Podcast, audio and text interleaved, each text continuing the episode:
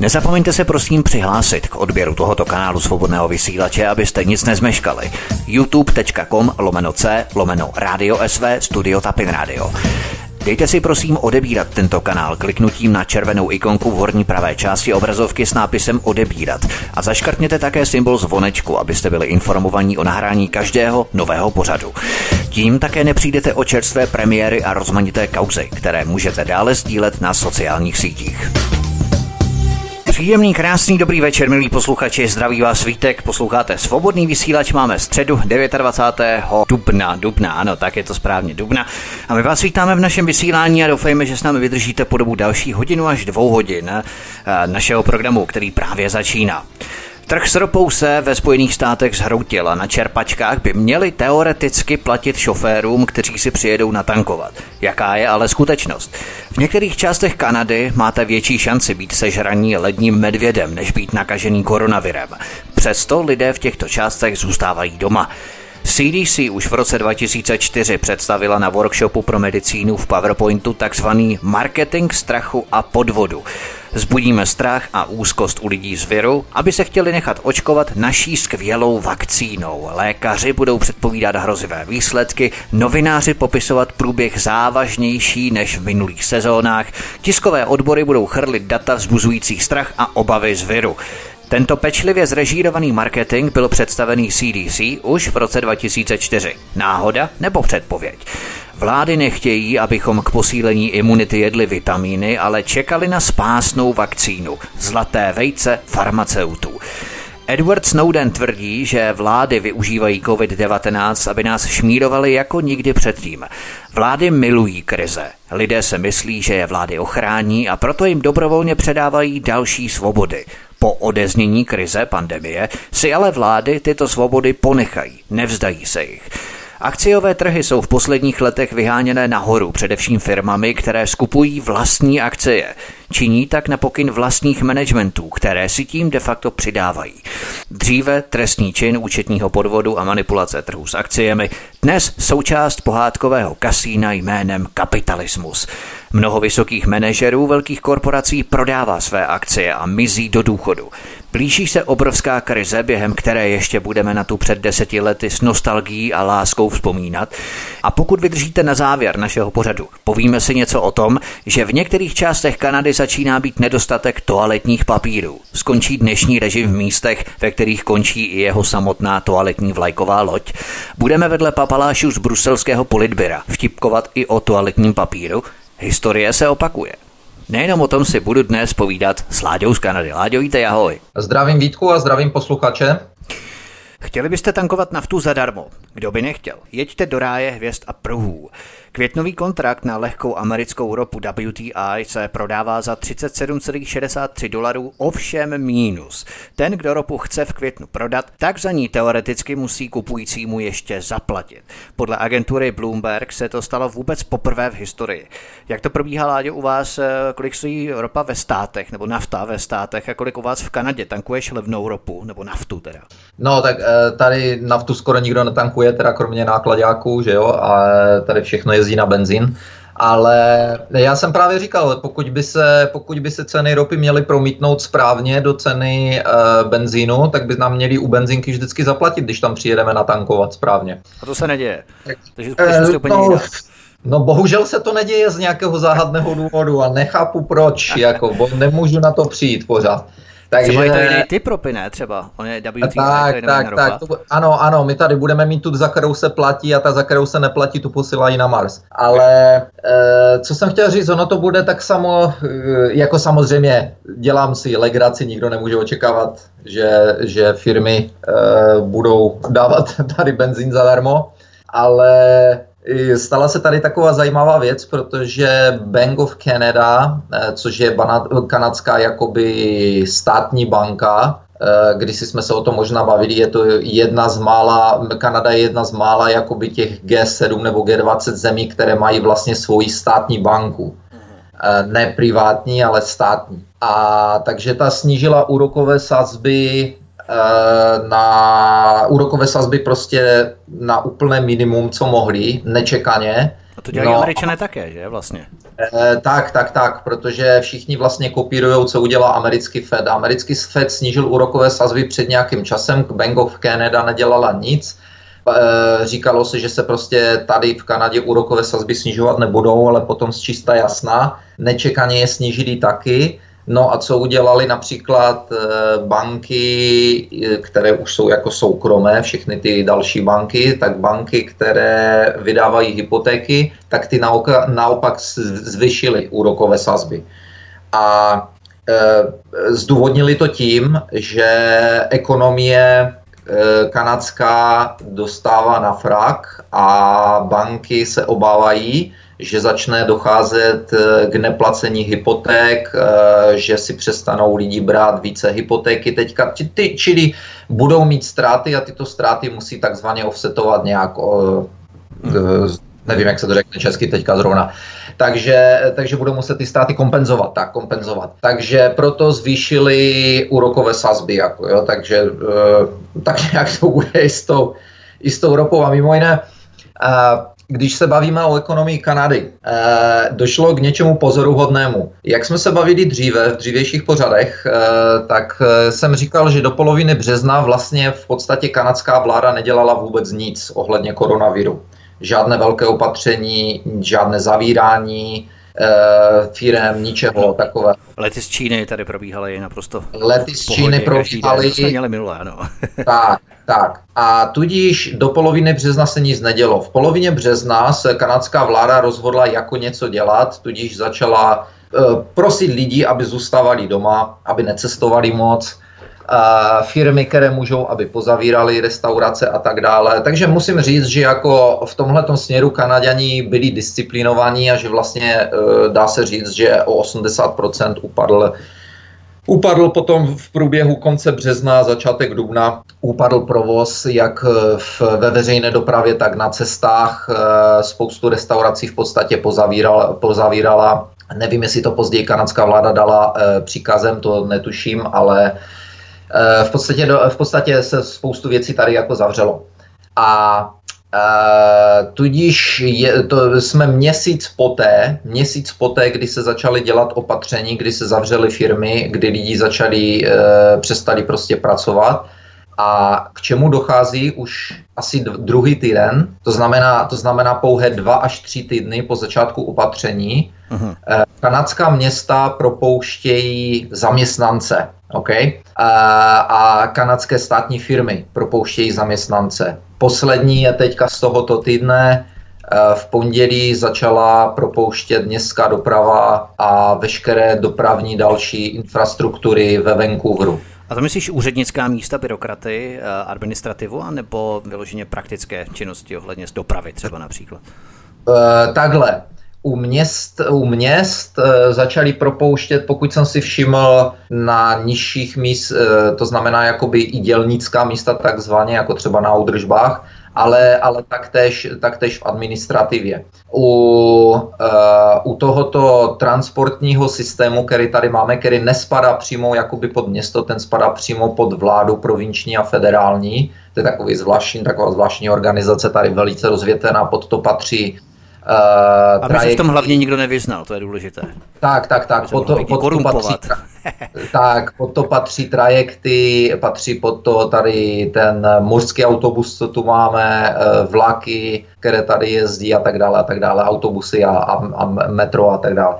Takže e, tato organizace začala taky propouštět, třeba na autobusech patnáct set, prozatím patná, okolo patnáct set lidí, a tam propouští z řad šoférů, z řad dispečerů, z řad mechaniků a něco, něco potom ještě z, z, z administrativy, ale takže každý se teď ptá, jako kdo bude teda jezdit s autobusy, jo? Ale zdůvodňuje se to, proč o tom mluvím, všechno se to zdůvodňuje, jak u měst, tak u těch doprav, se to zdůvodňuje tím, že nejsou peníze, že, že prostě jedou, eh, jedou, propalujou díru skrz své úspory, ano. Takže já jsem se nad tím zastavil a eh, říkám, takže my jsme jedna z předních G cokoliv zemí na světě. Nejboha, máme být nejbohatší země na světě, máme, eh, máme tady zásoby ropy, zásoby plynu, měli, těžila se tady, těžilo se tady zlato a veškeré minerály a tak dále, jo.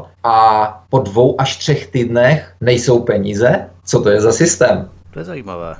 Já jsem si nevšiml nikde jinde na světě, že by měli, jako my, jak říkám, my jsme... Ano, jiná země, třeba kdyby v Čechách začaly po měsíci města kolabovat městské dopravy a tak dále, tak neřeknu, že jo, Čechy, Čechy českou ekonomii nemůže srovnávat s kanadskou ekonomií, ale my teoreticky tady máme mít velké peníze, teoreticky tady máme, to má být jedno z nejbohatších zemí, ale najednou, najednou tady propouštějí jak trajekty, tak doprava, tak města. Jak je, jak je tady toto vůbec možné? To je jak nějaká rozvojovka téměř.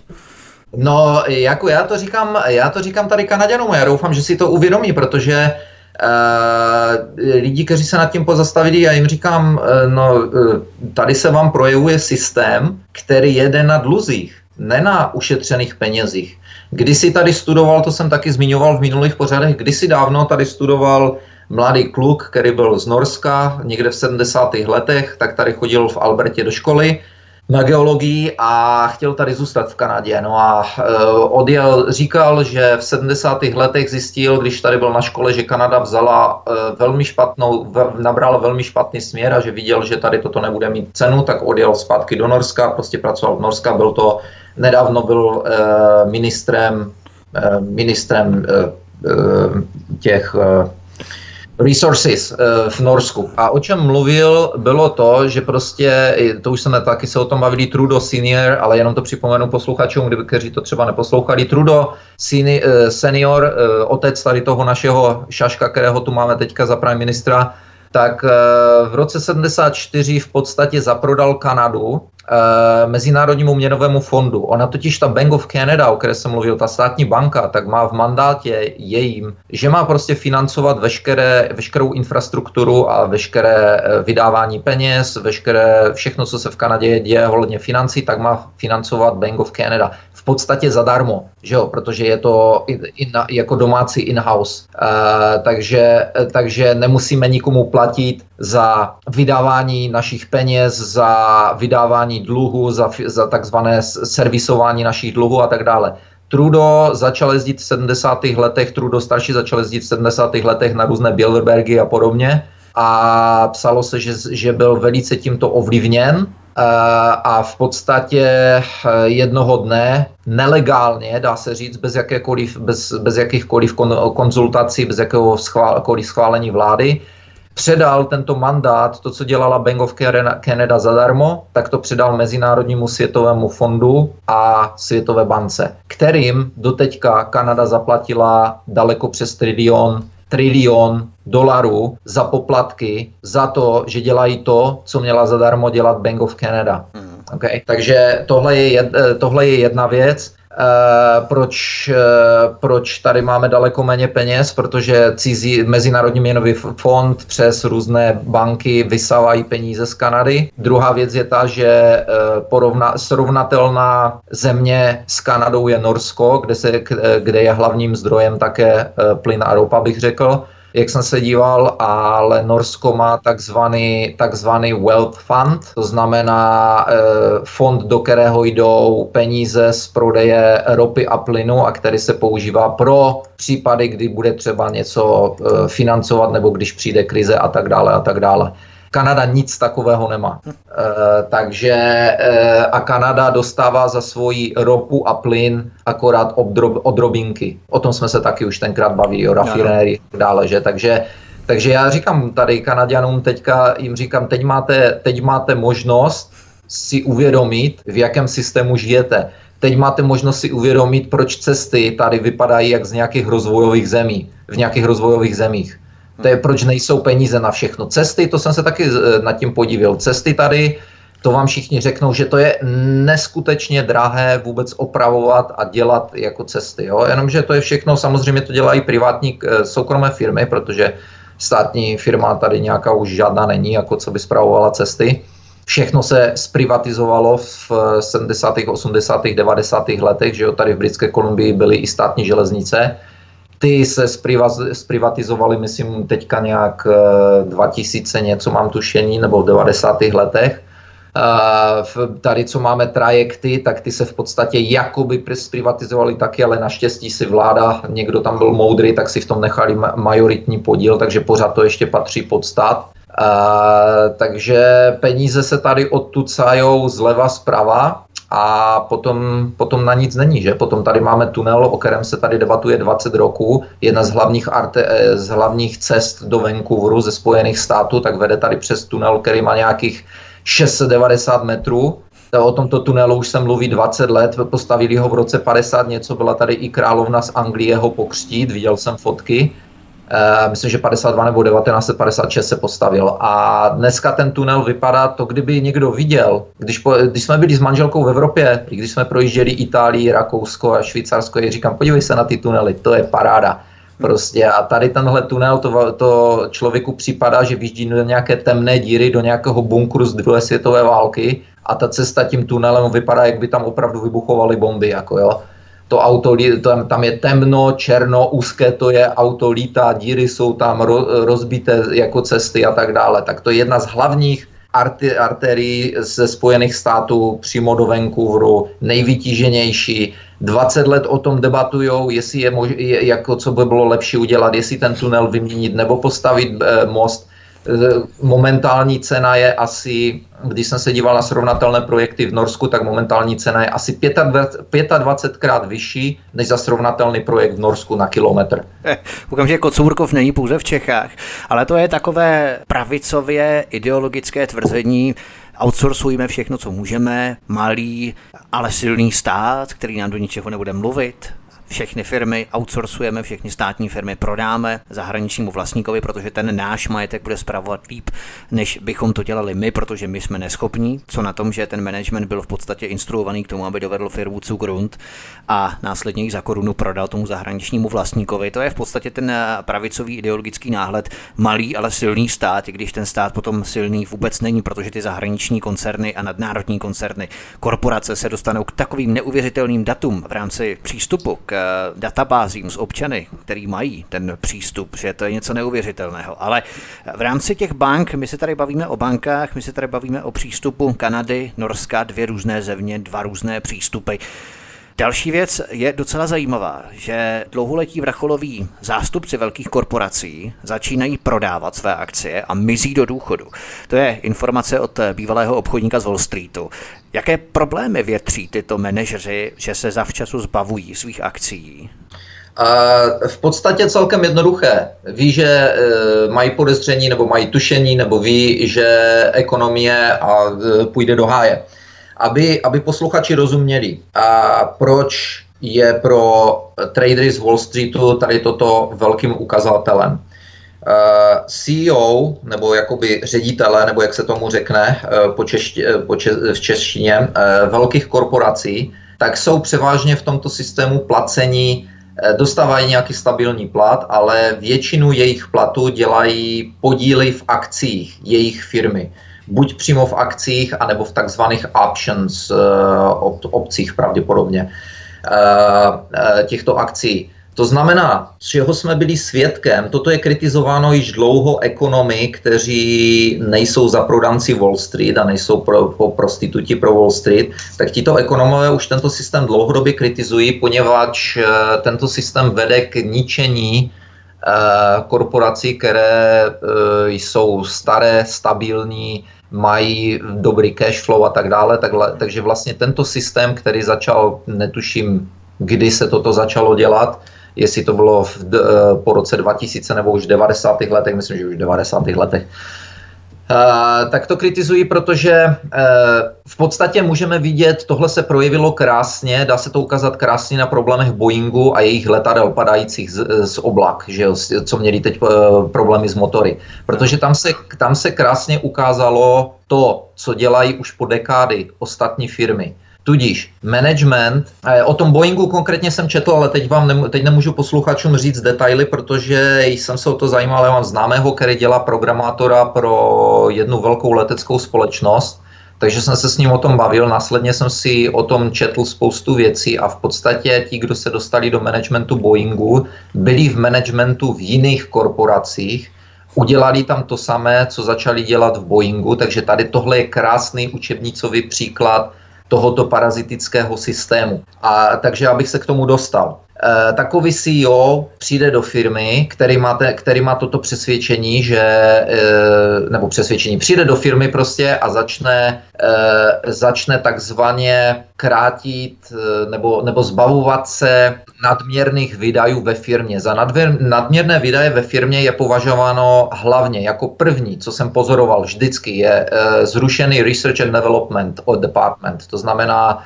inženýři, vývojáři, uh, různí takovýto lidé, tak ti jsou zrušeni nebo, nebo jsou sníženy jejich stavy a podle toho uh, mého známého programátora, co se dá takzvaně outsourcovat, tudi, uh, tedy uh, poslat do zahraničí nějakým kontraktorům někde do Indie nebo do Číny a podobně, kteří budou programovat tam.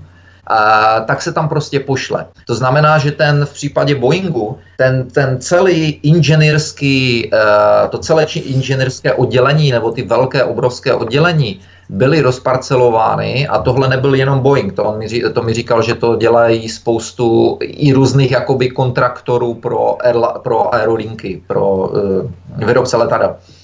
Takže oni si ty svoje oddělení rozparcelujou. To znamená, že jednu část motoru nebo softwaru pro motor vám designuje někdo v Číně, druhou část softwaru designuje někdo v Indii a inženýr, který to dává dohromady, sedí v Seattlu tady ve fabrice. A e, pak padají letadla, že? Jo. Takže, ale hlavně, že se ušetřili peníze a tím se na, zvedly akcie Boeingu, e, nebo jakékoliv korporace, jo? Tím se zvednou akcie jako této korporace, protože jste, protože jste jako C E O ušetřil výdaje. Tím, že jste outsourcoval tyto určité, co jste mohl, mm. tak jste ušetřil výdaje. Pokud můžete kompletně zrušit e, toto oddělení, jako se dělalo, dělalo ve spoustu jiných korporací v Americe za poslední dekády, kdy tyto oddělení prostě zrušili a jeli jenom po výrobě, tak to vystřelilo akcie úplně nahoru ještě více. A problém je, že takový e, průměrný C E O zůstával ve firmě třeba čtyři pět let. To znamená, že on potřeboval za ty čtyři pět let, ten management potřeboval vyhnat ceny akcií co nejvýše. A potom, když odcházel, tak vlastně zhrábnul jakoby ten svůj profit. Ano, chápu, chápu. A, po, a po mně potopa. Ano. Jo. Takže, eh, takže v podstatě, eh, co se, co, eh, o čem mluvili teďka na Wall Street, tak říkali, že pozorují v poslední době, nevím, jestli to je poslední rok, ve velkém, že C E O velkých korporací začínají takzvaně cashovat svoje, e, svoje akcie anebo obce v akcích, prostě a dobře svoje platy a začínají odcházet do důchodu, anebo ze zdravotních důvodů. To je jedno, oni si vždycky něco e, jako oficiálně prohlásí, že pan ten a ten děkujeme, děkujeme, e, zebral, zebral zlatý parák desítky, stovky milionů dolarů a odešel, že? Takže oni říkají, že tento na Wall Street prostě říkali, že tento, toto je velký indikátor toho, že ty firmy sami ví, e, že se, že prostě nejsou utažitelné moc dlouho dále. Jenže Láďo, ti manažeři, kteří odcházejí a chtějí schrápnout ten zisk, který zúročili a zprofitovali za ty čtyři roky, dejme tomu, nebo pět let, tak přece se perou s jinými manažery, kteří přišli před dvěma, třemi lety, anebo jedním rokem, kdyby všichni najednou přišli kolektivně, jo, sjednoceně, v nějakém určitém čase odcházeli za čtyři pět let, tak chápu, že jednotně se rozhodnou, ano, teď je ten správný čas, zúročíme ty naše akcie, které jsme vyhnali nahoru díky tomu, že jsme šetřili, díky tomu, že jsme outsourcovali, co jsme mohli, rušili, co jsme mohli, jeli jsme pouze po výrobě a tak dále. Ale ti manažeři tam přece přicházejí, odcházejí v různých časech jednotlivě, jako jednotlivci. To znamená, neperou se oni názorově s těmi, kteří nechtějí ještě zhodnocovat ty akcie, prodávat ty akcie a tak dále.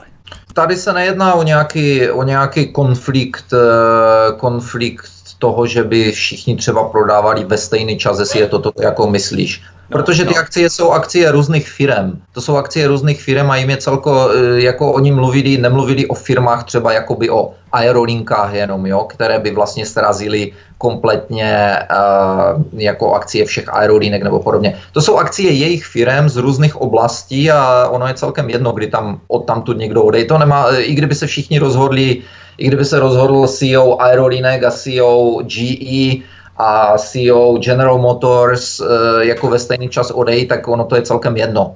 Tam, tam nedochází k žádnému konfliktu, ničeho. Mm. A jestli, a jestli odejdou úplně všichni C E O z úplně všech amerických kampa, firm ve stejný, ve stejný den, no tak to srazí akciový trh jako ve velkém, že jo, z těch jejich rezortů. To Právě, srazí. Protože ti, kteří odcházejí, tak vlastně poškodí ty, kteří tam ještě zůstanou, tak jsem to myslel, víš. No tak jako pozor, ty přemýšlíš nad tím, že někomu nezáleží na tom, na někom druhém, jako většinou. Ne, ne, ne, ne, já to myslím spíš z pozice těch, kteří tam zůstanou a mají za zlé těm, kteří odcházejí, tak to myslím. Jo. No, kteří tam zůstanou. My mluvíme, znovu, my mluvíme především o C E O. C E O je vždycky jeden v té firmě.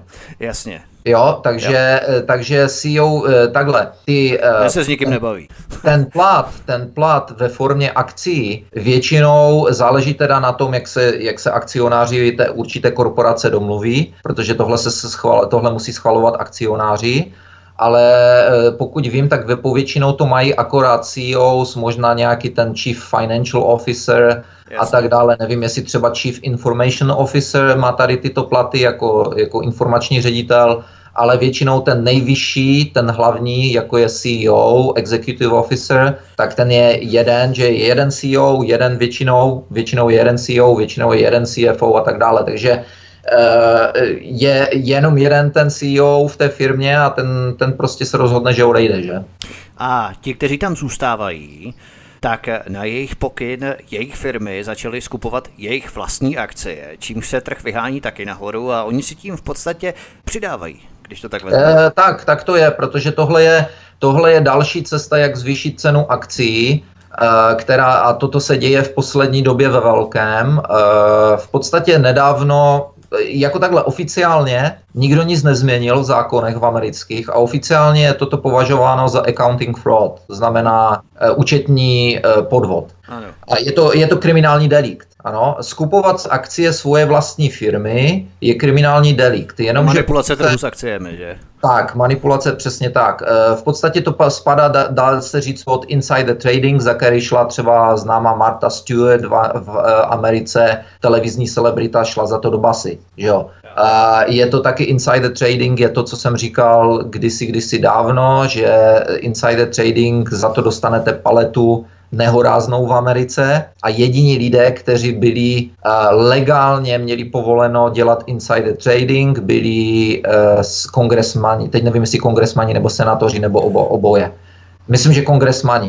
Uh, měli legálně ze zákona výjimku, že mohli ak, uh, obchodovat na vnitřní informace insider trading. To znamená, právě proto všichni z nich odcházeli z kongresu, nebo v době, kdy byli v kongresu, tak se z nich stali ze všech multimilionáři. To, je, to, byla, to klasicky všichni ví v Americe, protože oni schvalují zákony, takže když oni schválí zákon, tak hned zavolají svým brokerům, protože ví, kde, co ten zákon ovlivní některé firmy, takže e, zavolají svému brokerovi hned ještě ze židle a řeknou nakup tohle, prodej tohle, no a stanou se multimilionáři legálně. Jo.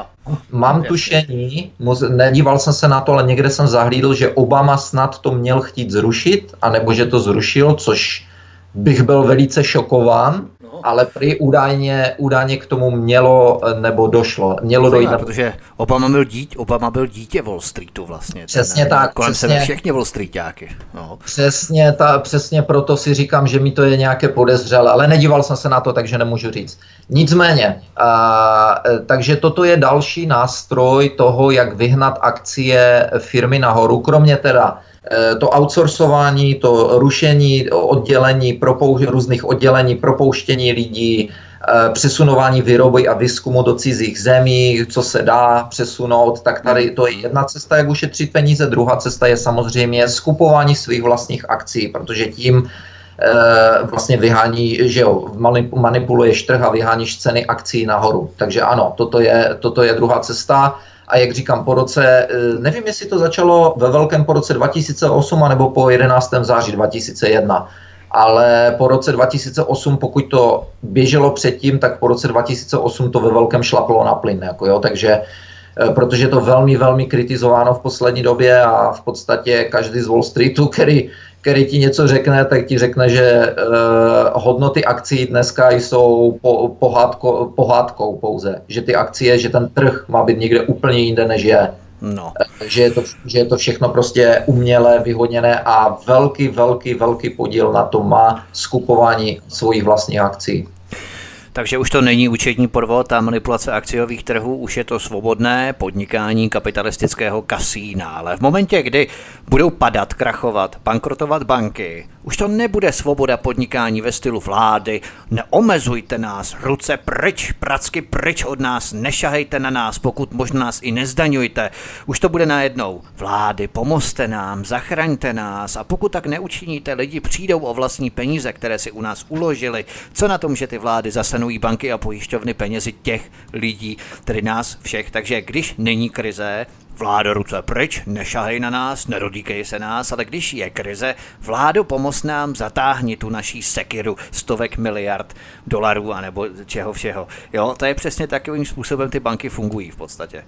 To je bankovní komunismus nebo socialismus, tomu už říkají v Americe jako ekonomové a tradeři tomu říkají e, takto, protože vlastně po roce dva tisíce osm se ukázalo, jak tento systém vlastně e, je postaven. Je úplně jedno, co banka dělá, nebo co ta korporace dělá, jestli ztratí peníze, nebo vydělává peníze. To je jedno, protože když přijde e, na lámání chleba, tak ji prostě budou muset e, zachránit, protože je takzvaně too big to fail, to znamená příliš velká na to, aby zkrachovala. No a potom se na Wall Street začalo říkat too big to jail, to znamená moc velká na to, aby někoho zavřeli z té firmy. A e, t- takže to se týkalo především také bank, které byly nesčetněkrát, nesčetněkrát a to, to jsou všechny největší banky na světě, H S B C, e, Chase, Mor- Mor- e, J P Morgan Chase, e, veškeré další banky, které prokazatelně praly peníze e, pro drogové kartely, pro teroristické no, organizace. A, a tak dále. A oni zaplatili, oni zaplatili obrovskou pokutu, v médiích se potom říkalo, kolik bilionů nebo milionů dolarů, možná některé bilionů, nevím, zaplatili. Jenomže potom se podíváš, co na tom píše, o tom píšou ekonomové. Jo, zaplatili jedno procento z toho, co vydělali na, na tom praní peněz. A, a tu pokutu, ta pokuta je odečitatelná z daní jako náklad na biznis. OK? Takže proč, proč by měli přestat prát peníze? A taky nepřestali, to je celé, celou dobu můžeš číst, když víš, co máš číst, ale je to i v, me, v mainstreamových médiích se to objeví kolikrát, jo? Tak, tak si přečteš, že prostě a bylo tam něco, že nějaká banka, která měla ze zahraničí, která měla něco společného s nějakou teroristickou skupinou, si tam uložila peníze, ale management banky o ničem nevěděl a podobně. Jelikož jsem se zabýval tradingem, tak mi je úplně jasné, že třeba v případě traderů, to, to samé i v tradingu, jo, kdy najednou zjistí, že jako zjistí v uvozovkách, že nějaký takzvaný raw trader, se tomu říkají, to znamená nějaký trader, který se utáhl z řetězu, utrhl z řetězu, že způsobil, že tradoval nějaké třeba zlato, já nebo já nevím, cokoliv jiného a způsobil milionové škody a tak dále, potom z toho vyjde, vyleze třeba někdy, že no on nebyl sám, oni, ono jich byla skupina z více bank a oni se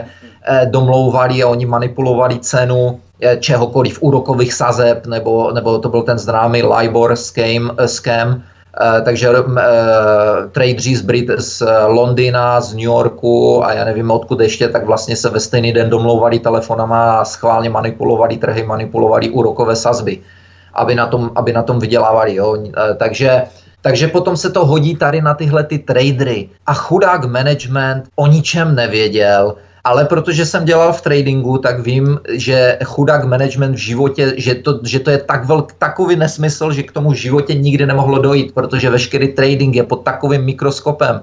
Máte za, jako trader, má člověk za sebou, mm, e, to, co dělá na, kompu, na komputeru, je sledováno. E, má za sebou e, supervisory a tak dále, má za sebou celý department, když je to velká banka, tak má se, za sebou compliance department a tak dále. Takže, který sleduje, jestli neděláš nějaké ilegální věci, takže je teoreticky úplně nemožné, aby o něčem nějaký management, nějaké banky v životě nevěděl. Je, je, už jenom z toho důvodu, že dž, e, pravidlo e, v, těch trade, v těch obchodních odděleních různých jako e, investičních fondů a banky takové u tradera třeba, že když traduješ během dne, e, budeš mít třeba několik obchodů, které jsou ztrátové a sjedeš vlastně pod určitou ztrátu. Máš, máš e, já nevím, jdeme tomu třeba dvacet procent můžeš ztratit během toho dne na nejvyšší, jo. Takže máš sérii ztrátových obchodů, kdy najednou si stáhl ten svůj účet o dvacet procent, no tak ten, kdo na tebe dohlíží, tě automaticky odpojí od živého obchodování. Jo, tak, takže ty jedeš na počítači, prostě obchoduješ dál, ale obchoduješ vlastně fiktivní peníze.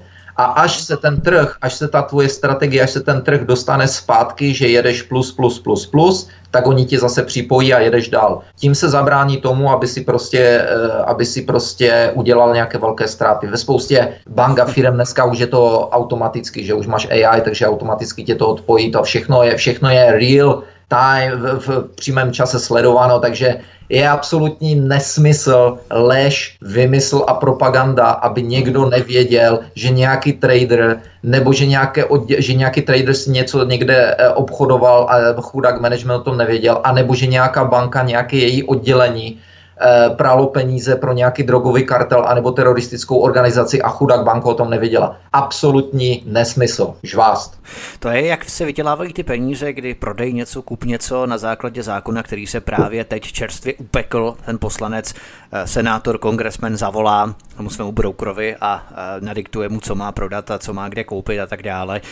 Tak to je něco podobného jako po jedenáctého září, kdy Larry Silverstein si nechal pojistit dvojčata World Trade Center, myslím, že jedničku i dvojku, to nevím teď, jestli obě budovy nebo jenom pouze jednu, to nevadí, ale dva měsíce před tím útokem si nechal pojistit, následně proběhl teroristický útok, můžeme spekulovat, zda měl o tom nějaké informace, zda něco takového proběhne a tak dále, o tom teď mluvit nebudeme, ale ta pojišťovna v rámci této pojistné události mu vyplatila asi čtyři celá sedm miliard dolarů, což je zhruba nějakých dvě stě dvacet až dvě stě třicet miliard korun, když to přepočteme v kurzu dvacet pět korun za jeden dolar. Oni mu to vyplatili, někdo by si mohl říct chudák pojišťovna, jak na tom prodělali svoje kalhoty. Jenomže oni následný rok zvýšili, nevím jestli padesát nebo sto procent, navýšili všechny pojistky. To znamená, že oni sice vyplatili čtyři celá sedm miliard dolarů, ale vydělali na tom několikanásobně, ne-li desetinásobně. Jo. Takže takto se vydělávají peníze. Ono to na první pohled vypadá, že ztratili tolik miliard dolarů, museli zaplatit za zničení budovy, která byla pojištěná, ale oni tím navýšením pojistek v dalších letech vydělali minimálně desetkrát víc. Pojišťovny jsou další e, zvláštní kapitola, protože e, tohle to muselo být jasně podchyceno, poněvadž pokud, to ne, pokud nemluvíme o největších, největších pojišťovnách. Protože co se v pojišťovnictví děje? Pojišťovny velice rády, velice rády pojišťují všechno možné proti, proti čemukoliv možnému. Ale když dojde k takovému hurikánu jako na Floridě, kde mám několik známých, tam k těm hurikánům dochází častěji, ale když došlo k hurikánu, který to byl před dvěma lety, teď se nevzpomenu, tak který smetl, už je to tři roky vlastně, který tam udělal velkou spoušť, tak pojišťovn, ten známý, který tam má barák, tak za ním přišla pojišťovna a řekli mu, hele, buď ti dáme čtyři procenta ze škody, ano, anebo nedostaneš nic, protože vyhlasíme krach.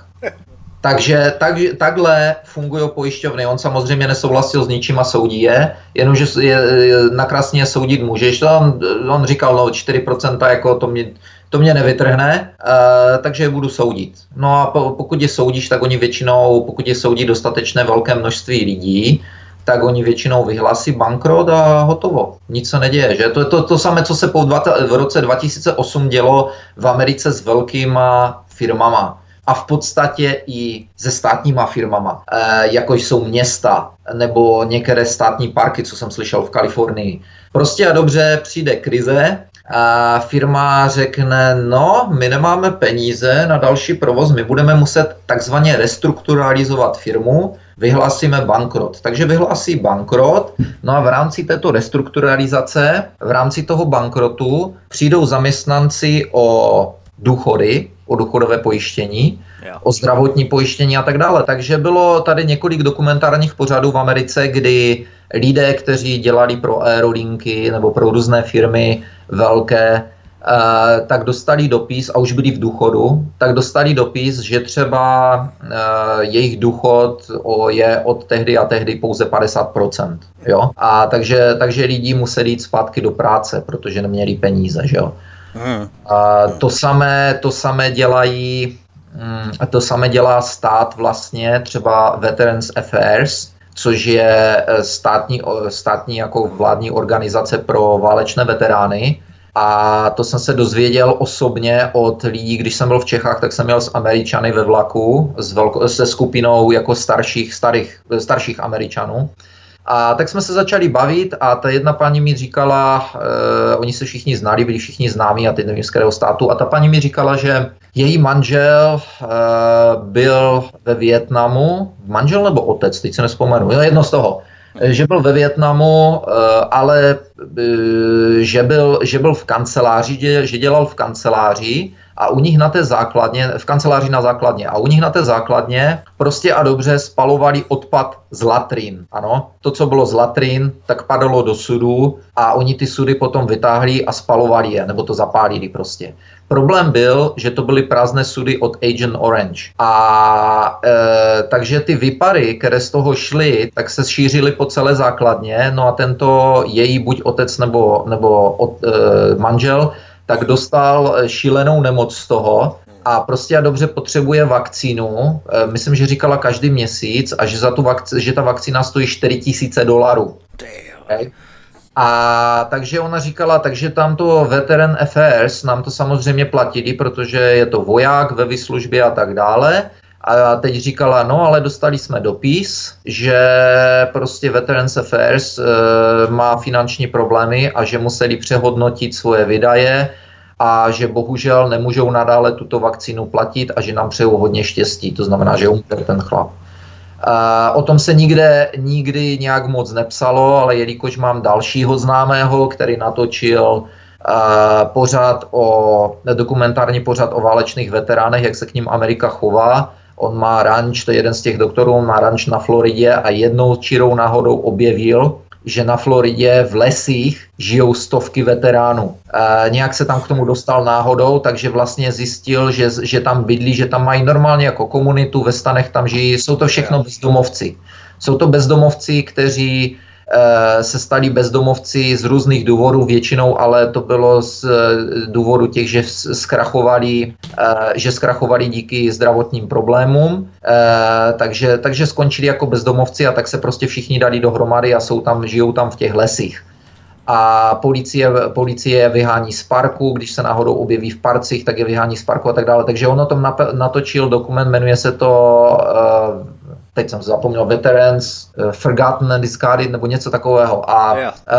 uh, takže to je, to, je, uh, to je prostě klasika, jak se stát a jak se firmy chovají k uh, pracujícím v tomto systému, kdy vám seberou důchody, seberou vám pojištění zdravotní, seberou vám výdaje a tak dále, protože se musí takzvaně restrukturalizovat, aby buď v případě soukromých firm se akcionáři nažrali a zůstali, a nebo, nebo mají co nejmenší ztráty, protože při restrukturalizaci akcionáři jsou na prvním místě. Věřitele, hmm. takhle, takto. Věřitelé jsou na prvním místě, to znamená banky, které, u kterých je tato firma zadlužena, jsou na prvním místě, pak jsou akcionáři a pak je kdokoliv jiný pro ty, pro ty drobky.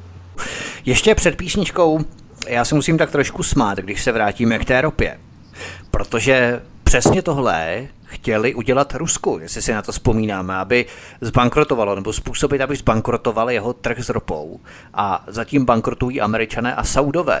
Není to takový paradox trošku?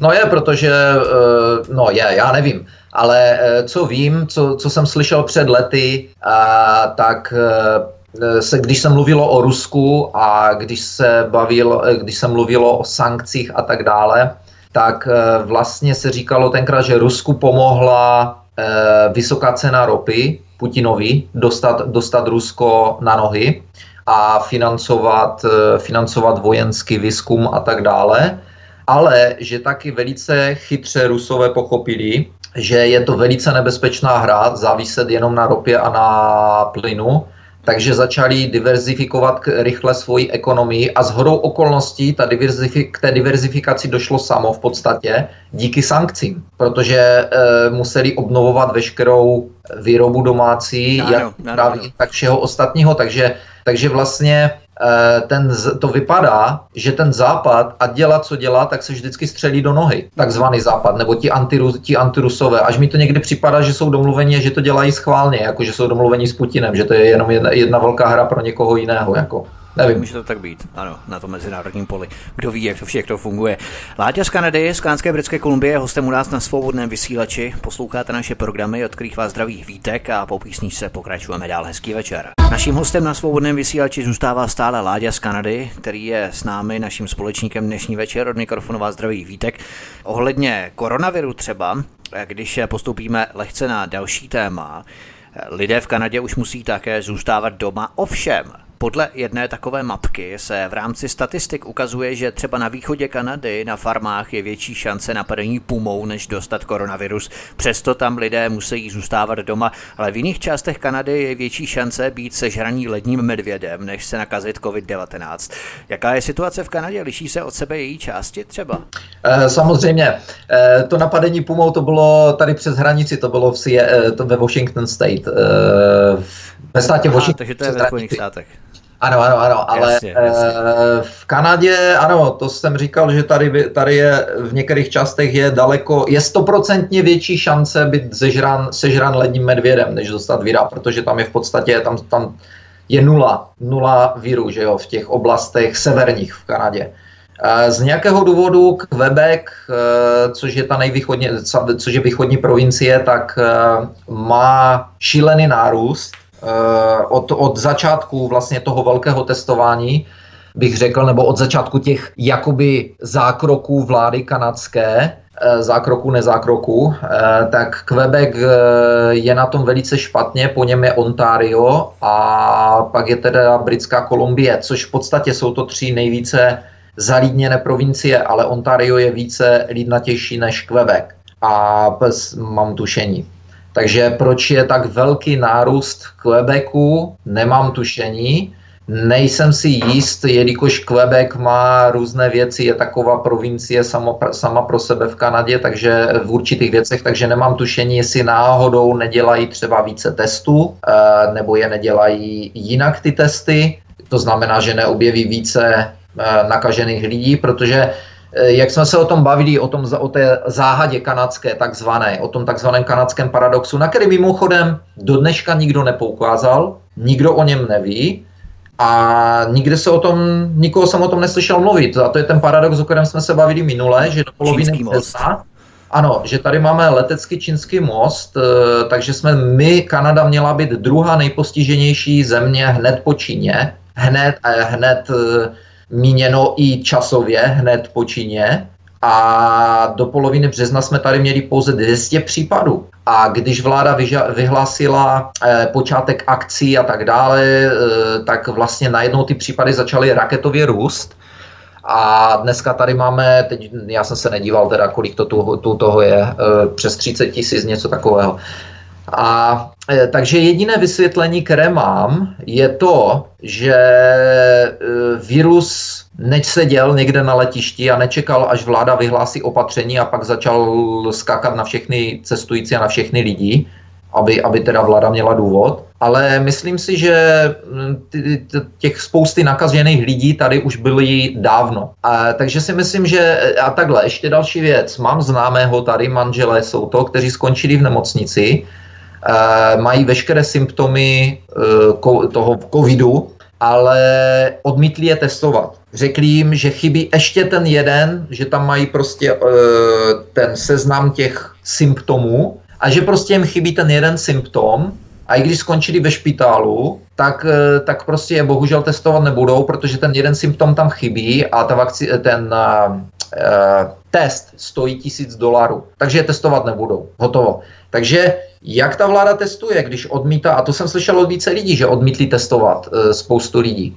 To znamená, že tohle mi, tohle, že si myslím, že tady bylo spoustu, nebo je spoustu nakažených lidí, ale bylo už dávno, v lednu, únoru, březnu, e, ale Nebyly žádné problémy ve špitálech, nebyl žádný zvýšený nárůst, neslyšel jsem o ničem takovém, že by byl zvýšený nárůst případů s, nějakýma záhadnýma, s nějakým záhadným nachlazením, tak jak o tom mluvil ten ředitel farmaceutické firmy v Itálii, kdy říkal, že někdy v říjnu, nebo kdy to bylo, nebo v, v Itálii, že mu začali volat doktoři, že se vyskytují případy nějakého divného nachlazení, které nechce jít pryč, které je nějaké urputné, to tam řekl na italské televizi uprostřed rozhovoru a e, očividně komentátora to nijak nezarazilo. E, takže, e, takže my jsme nic takového tady nebylo, tady nikdo ne, nehlásil nějaké divné nachlazení, nikdo nehlásil, že tady ve velkém začínají umírat lidi, nikdo nehlásil, že mají nával lidí s... E, kteří mají nemoce horních dýchacích cest. Nic. To znamená, jestliže jsme měli všechny ty nakažené lidi tady teda předtím, co se teda dělo? Ten, ten jsou Kanaděni více odolnější než kdokoliv jiný na světě?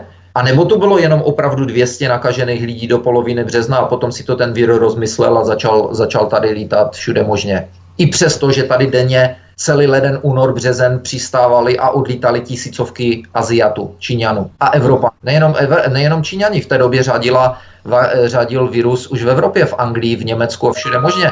Teď přece manželka našeho, našeho klauna eh, Truda se naraz- nakazila v eh, Anglii, když tam letěla na eh, nějaký seminář, tam eh, jela někde kdákat do Anglie svoje chytrosti, tak přijela zpátky a nakazila se teoreticky. Takže, eh, takže i z Evropy nám tady lítali lidi. A jak to, že se tady nic nedělo? To jsou záhady ohledně koronaviru, které jsou nevysvětlitelné. My se zkusíme maximálně soustředit na fakta, na skutečnosti, které se odehrály. A jednou z těch skutečností je, že v roce dva tisíce čtyři se konal workshop pro medicínu a na tomto workshopu pro medicínu v roce dva tisíce čtyři, tedy zhruba před šestnácti lety, představila C D C, americká, plán pro každoroční kampaně strachu a podvodu, Fear and Deception, v PowerPointu, který nazvali Recept na podporu veřejného zájmu a vysoké vakcíny.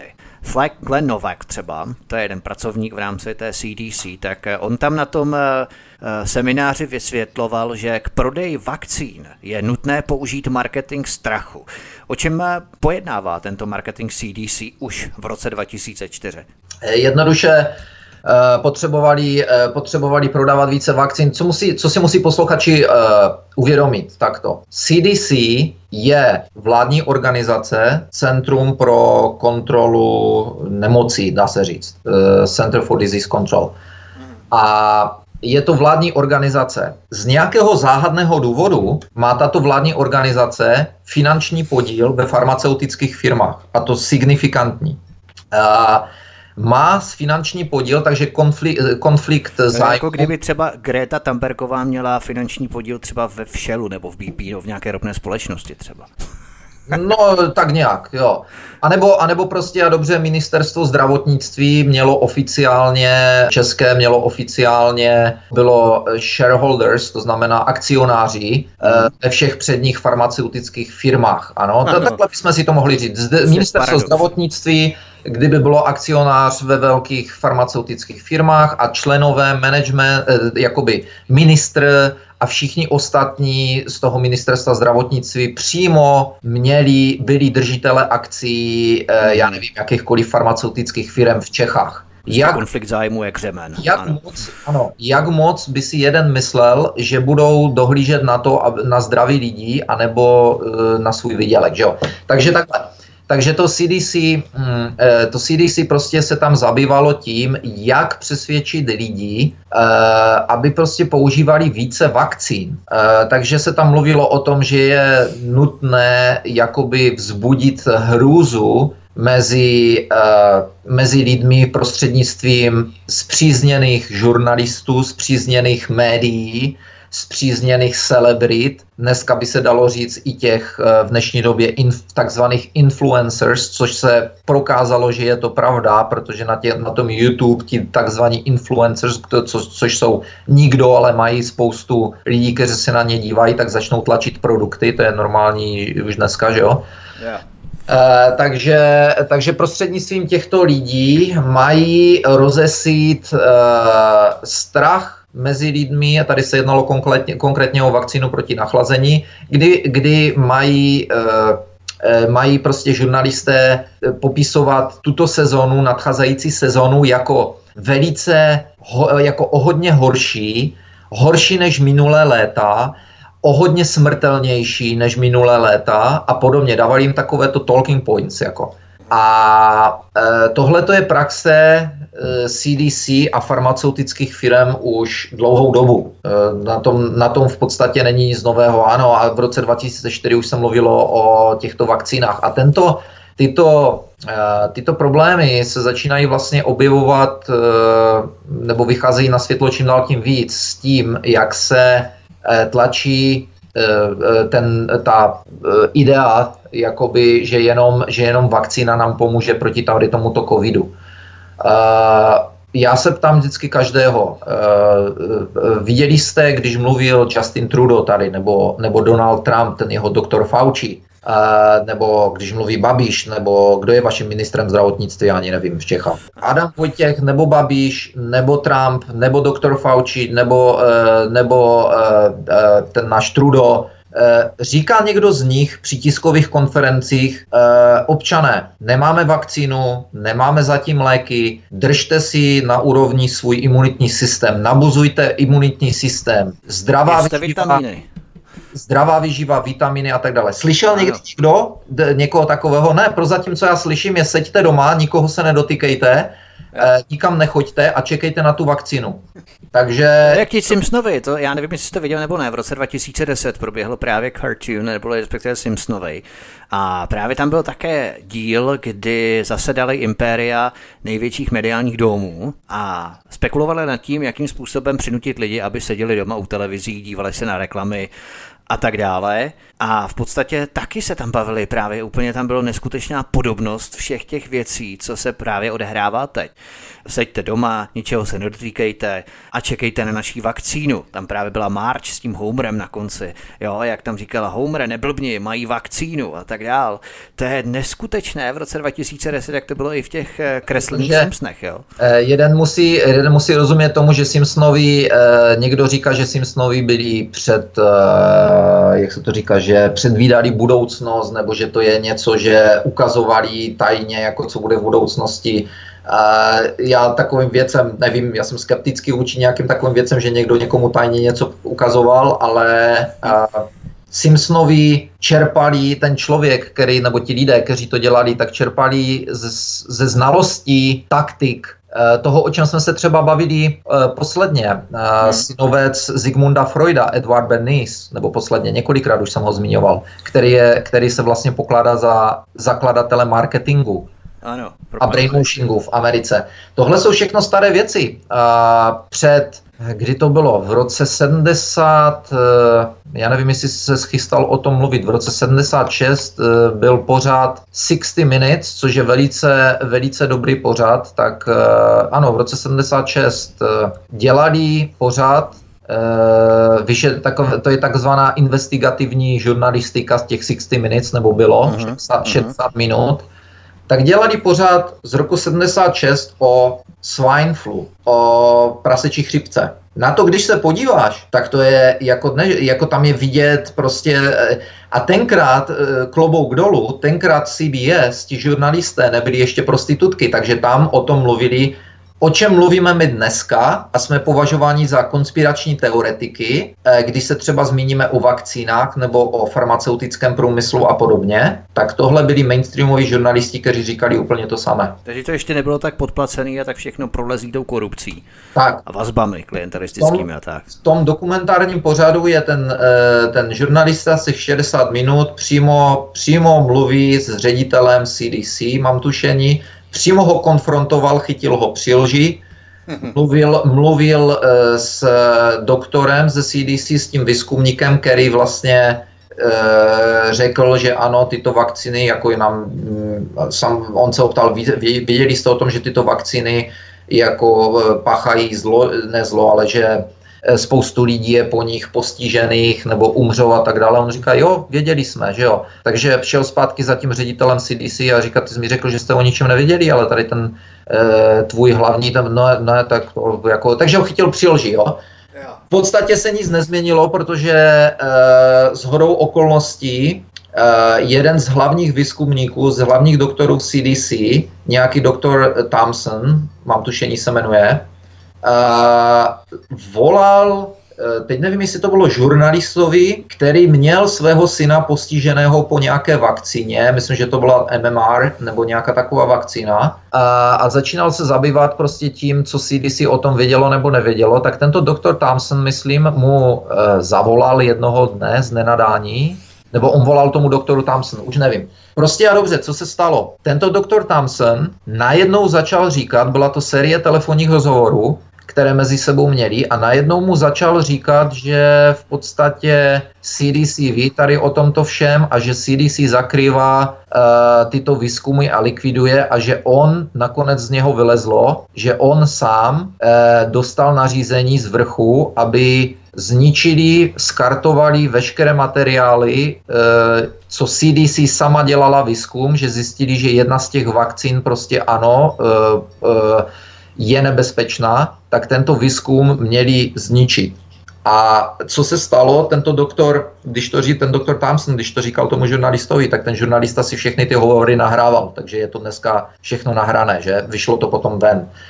Uh, ale co ten doktor Thompson, proč mu to říkal, uh, bylo to, že, že skartovávání materiálů federálních, prostě to je federální organizace, skartovávání takovéto materiálu je federální čin, trestný, a za to jsou šílené sazby, za to může žít na desítky let do vězení. A tento doktor Thompson si najednou uvědomil, když to všechno, když to všechno š, uh, ničili, že vlastně se dopouští federálního trestného činu, a řekl si, že až přijde na lámaní chleba, tak management ho krásně hodí přes palubu. A tady se vracíme k těm bankám, kdy se dočtete, že, že French Paribas e, nechala zavřít nějakého tradera, který ztratil miliony nebo miliardy eur té bance tím, že si tradoval na vlastní triko, si tam něco dělal, ano?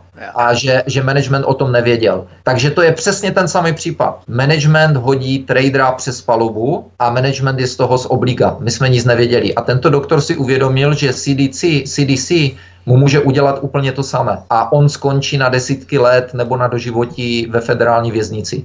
Takže co on udělal? On neskartoval všechny materiály, on si nechal kopie. A tyto kopie e, nabídl, že dodá tady tomuto žurnalistovi. E, ten žurnalista s tím vyšel na veřejnost, e, poslal to nějakým senátorům a kongresmanům. Uh, ti okamžitě požadovali vyšetřování C D C. Uh, doktor Thompson přestal komunikovat.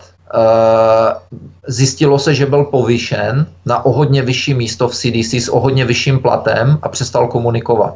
A C D C uh, potom to nějak jakoby utichlo.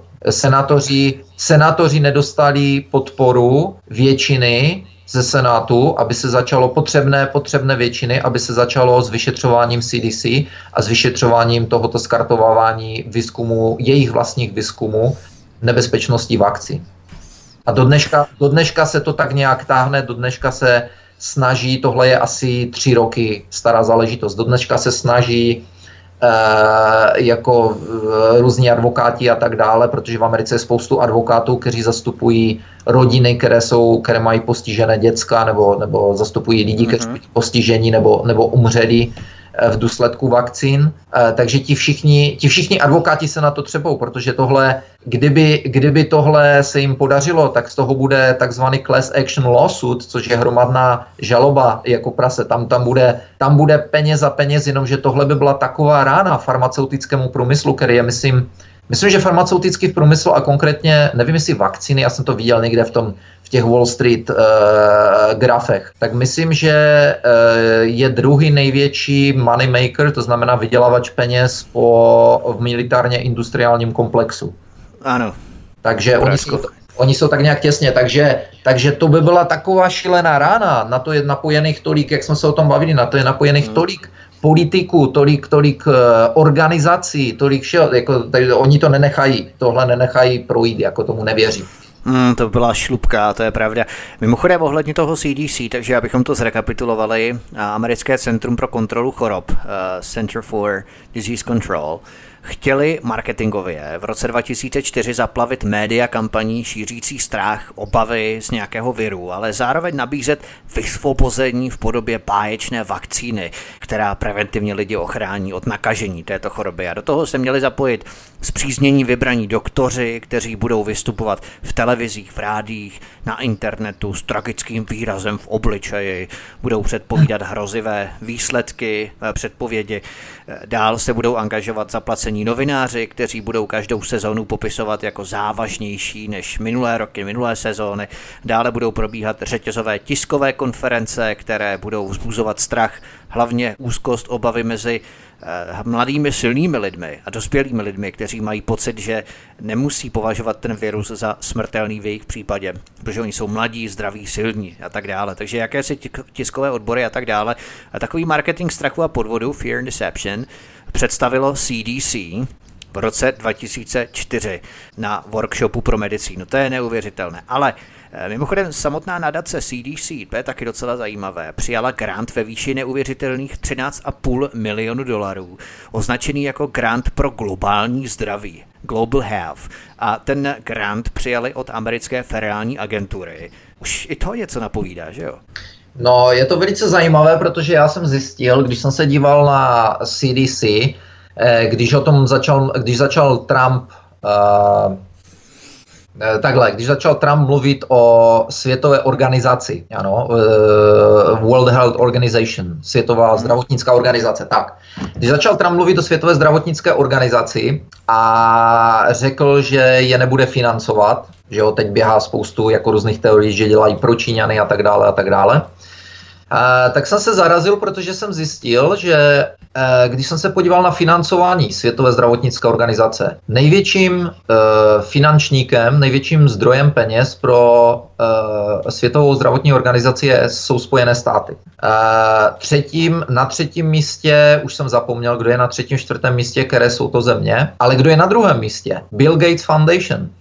A to samé, to samé, e, na to samé jsem narazil v případě C D C. C D C je státní organizace a netušil jsem, že tato státní organizace si otevřela foundation, si otevřela nadaci, která se jmenuje C D C Foundation.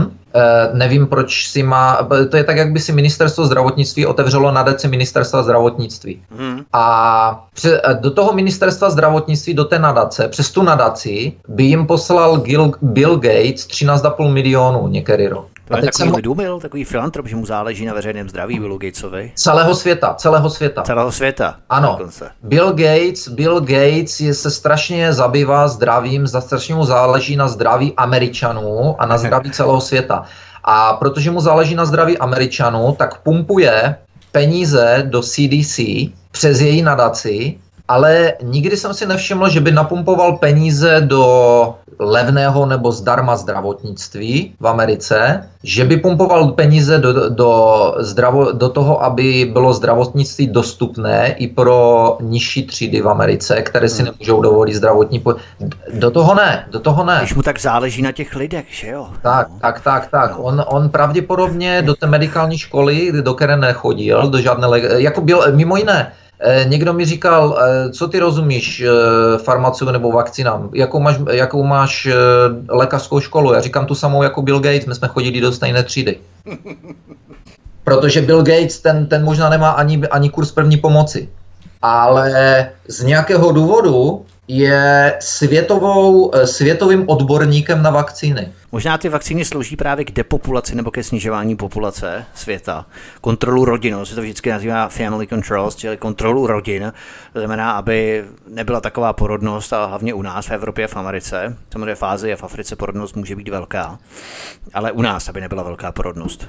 No, tady se vrátím k tomu, co jsem už říkal několikrát, k nějakému Peter Koenig ze Světové banky, který dělal ve Světové bance třicet let a který, který v rádiovém rozhovoru v roce dva tisíce šestnáct, bylo to někdy v červnu, řekl uprostřed toho rozhovoru, že uh, tito lidé, když mluvil o tom, kdo vládne světu a tak dále a tak dále, jo, uh, že vlastně říkal, to nejsou žádné, říkal, lidi se zabývají konspiračníma teoriema a tak dále a říkal, světu vládne nějakých uh, sto padesát nebo kolik lidí. Světu vládne, já te, ne, teď se nespomínám, jestli říkal přesné číslo, ale říkal prostě, světu vládnou lidé, Světu vládneme my, ne, světu vládnou lidé, kteří nás vlastní, kteří vlastní Světovou banku a kteří vlastní Mezinárodní měnový fond a prostřednictvím nás my určujeme, co se bude dít. A on tenkrát říkal, bez nás by nebyl žádný Majdan. My jsme financovali přípravu a vznik Majdanu, bez nás by žádný Majdan nebyl na Ukrajině.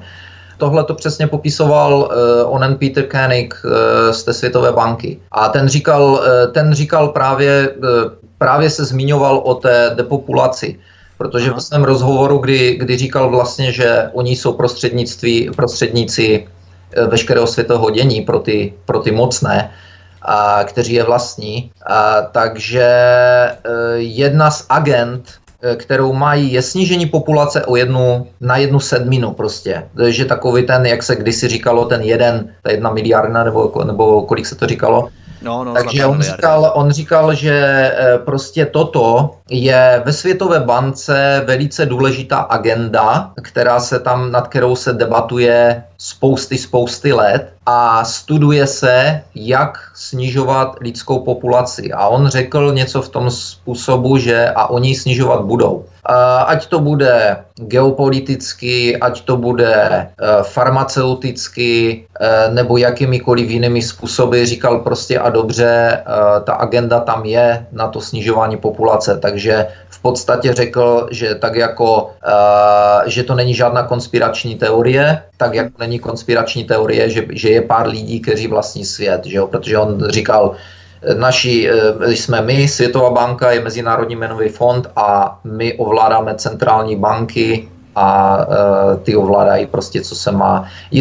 Právě já v tuto chvíli bych vyslovil konspirační teorii, když jsem viděl, co, var, co virus dělá a když jsem slyšel uh, Světovou banku, že, teď nevím, kdo to byl, ta paní ze Světové banky, jestli je ona ředitelkou Světové banky nebo kdo bude, ale prostě jednoho dne prohlásila, a to bylo, myslím, že v březnu, prohlásila, že, nebo dřív než v březnu možná, prohlásila, že je světová, že vyhlašuje světovou krizi díky pandemii.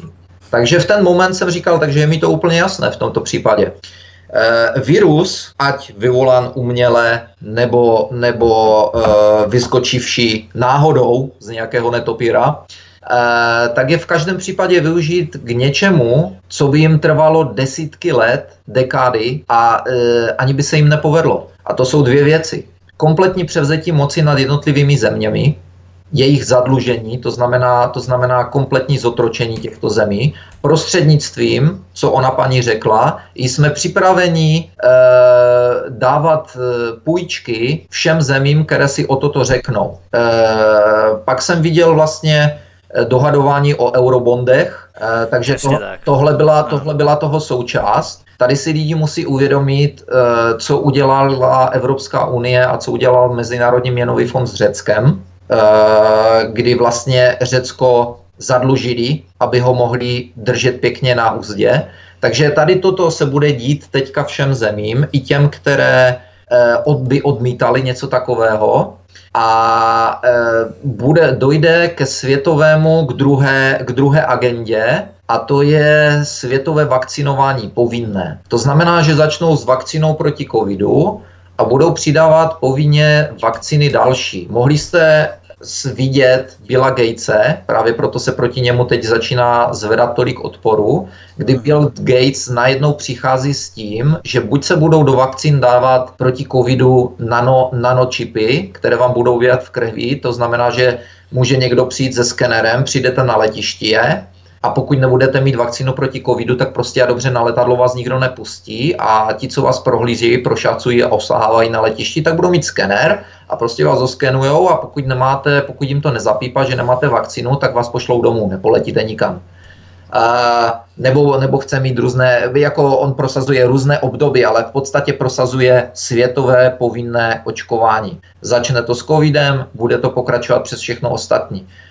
Všichni by měli vědět, že jeho vakcíny v Africe, jeho, jeho péče o zdraví Afričanů a hromadné vakcíny v Africi, v Africe byly velice kontroverzní, protože se ukázalo, že některé vakcíny sterilizo, sterilizovali populaci. To znamená, že se ne, nemohli rodit lidi. Spoustu lidí to oslavovalo, říkalo, no, no v, v Afrika se stejně přeludňuje, dobře děláš, Gatesi. No, oslavovali, ale otázka je, jestli to nebyl zkušební A jestli to nebyla zkušební akce na vakcíny na jednotlivé země, protože tímhletím povinným vakcinováním dojde na tuto, světové agen, na tuto agendu světové, organize, světové banky, kdy, bude, kdy se bude dát kontrolovat velice krásně populace každého státu. Každého státu. Do každého státu dodají určitou vakcínu, protože to jsme viděli v Americe. Mimo jiné, vakcíny na sterilizaci, stejný, stejný problém s tím byl i v Mexiku. Uh, jsem slyšel uh, a viděl jsem i někde kdysi před lety uh, se stalo, že, že do, mexičtí doktoři přišli na to, že vakcíny, které dostali z Ameriky, takže sterilizovali ženy, takže bylo kolem toho velké, velká, velký poprask a zdůvodnilo se to tím, že někde v laboratoři se jim uh, do skumavky připravené s vakcínou, jim se jim na vrchní polici pře, převrhla jiná skumavka s něčím a, a, a vlejlo. Já si nedělám srandu. Tohle, jsem, tohle, bylo, tohle bylo oficiální vysvětlení, že to byla nehoda. A protože Mexiko požadovalo strašné, strašné peníze po americké vládě tady za toto. E, takže e, toto nejsou, znovu, já znovu chci tady upozornit posluchače, toto nejsou žádné konspirační teorie, které jsem si vyčetl na nějakých konspiračních webech a podobně, protože vím, že e, pořady na tomto rádiu poslouchají lidi, kteří potom chodí jinde a, a strašně se tomu posmívají nebo se snaží to zdiskreditovat a tak dále. Všechno, všechno to, co říkám, je podložené, můžete si to najít ze znalostí angličtiny, Google, můžete si to najít na oficiálních stránkách. My tady máme dokonce i důkazy ohledně C D C v rámci toho PowerPointu v roce dva tisíce čtyři.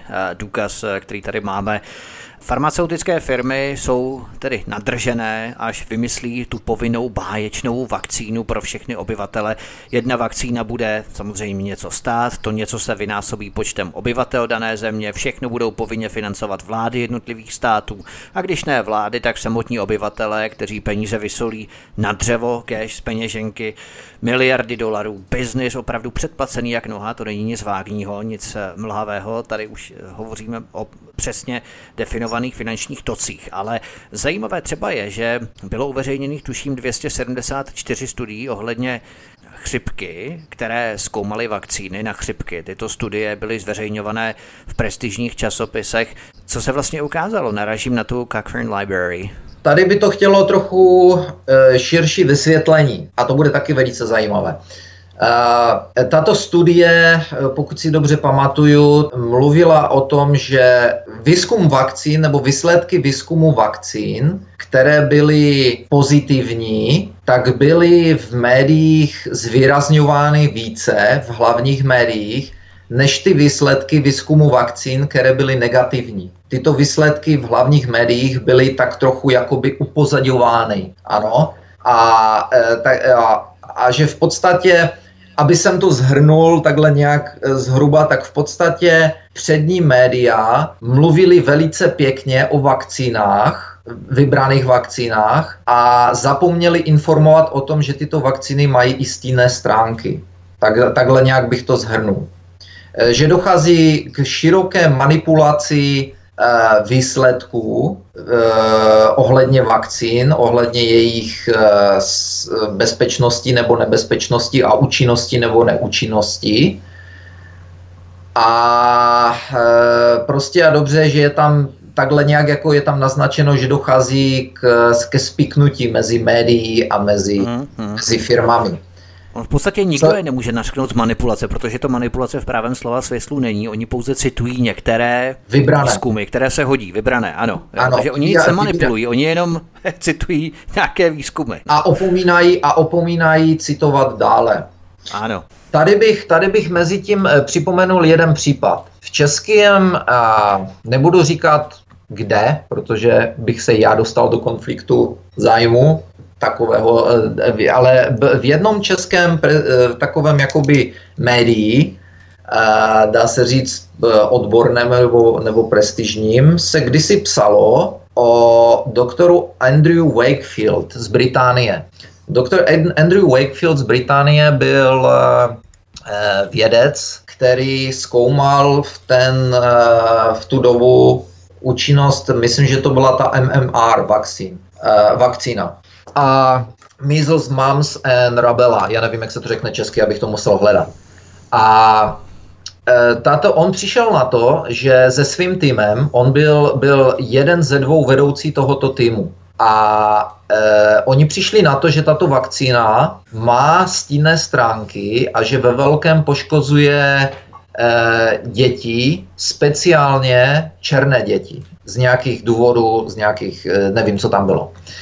A tento doktor byl okamžitě, on publikoval, to, on, eh, oni, oni se, on to dostal za zadání, tuto za vakcínu zkoumat. Takže on prostě se podíval na výsledky a publikoval výsledky. Dodal je přesně tak, jak bylo jeho zadání. Okamžitě byl, na něho bylo zaútočeno. Dopadlo to tak, že mu byla sebrána licence lékařská, jemu a celému týmu.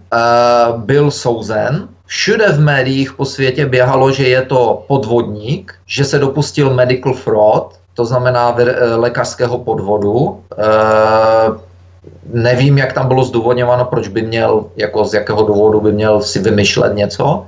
Ale prostě a dobře, na něho bylo útočeno, byla mu sebrána licence, on se nakonec odstěhoval z Anglie do Ameriky, protože se to, to došlo tak daleko, že po nich šlo ministerstvo zdravotnictví a anglická vláda, takže ten se tak namíchl, že se odstěhoval do Ameriky. No a v onom českém médiu, o kterém mluvím, tak bylo napsáno, že vakcín, že antivax, že ti antivakcináři, ti, co pomlouvají vakcíny, že to je banda, banda uh, blbů v podstatě, takhle nějak bylo to napsáno samozřejmě slušněji, že to jsou ti to, že to jsou ti konspirační teoretici, kteří pořád čtou takovéto věci a že je jasně prokázáno, že vakcíny nikdy nic špatného nedělali a že tito lidé používají výzkumy podvodníků, jako je doktor Andrew Wakefield. Bylo to napsáno v době, já jsem s čirou shodou okolností byl e, svědkem toho začátku, tohoto problému s doktorem Andrew Wakefield přes ty doktory z Ameriky, protože ti se o to začali zajímat. Poněvadž oni sami věděli, e, jaké jsou výzkumy ohledně těch vakcín. Takže já jsem poslouchal tyto doktory z Ameriky a ti začali potom jít. Ti začali jít potom, kdo je zatím za touto strašnou diskreditací, za tím veškerým hura. Tak zjistili, že zatím je jeden novinář britský, takže šli potom novináři. Ukázalo se, že novinář nemá žádné výzkumy za sebou, žádné medikální, biochemické nebo podobně vzdělání, lékařské nebo biochemické, že není nic. A zjistili, že je to prostě najmutý, jakoby takový profesionál, taková prostitutka.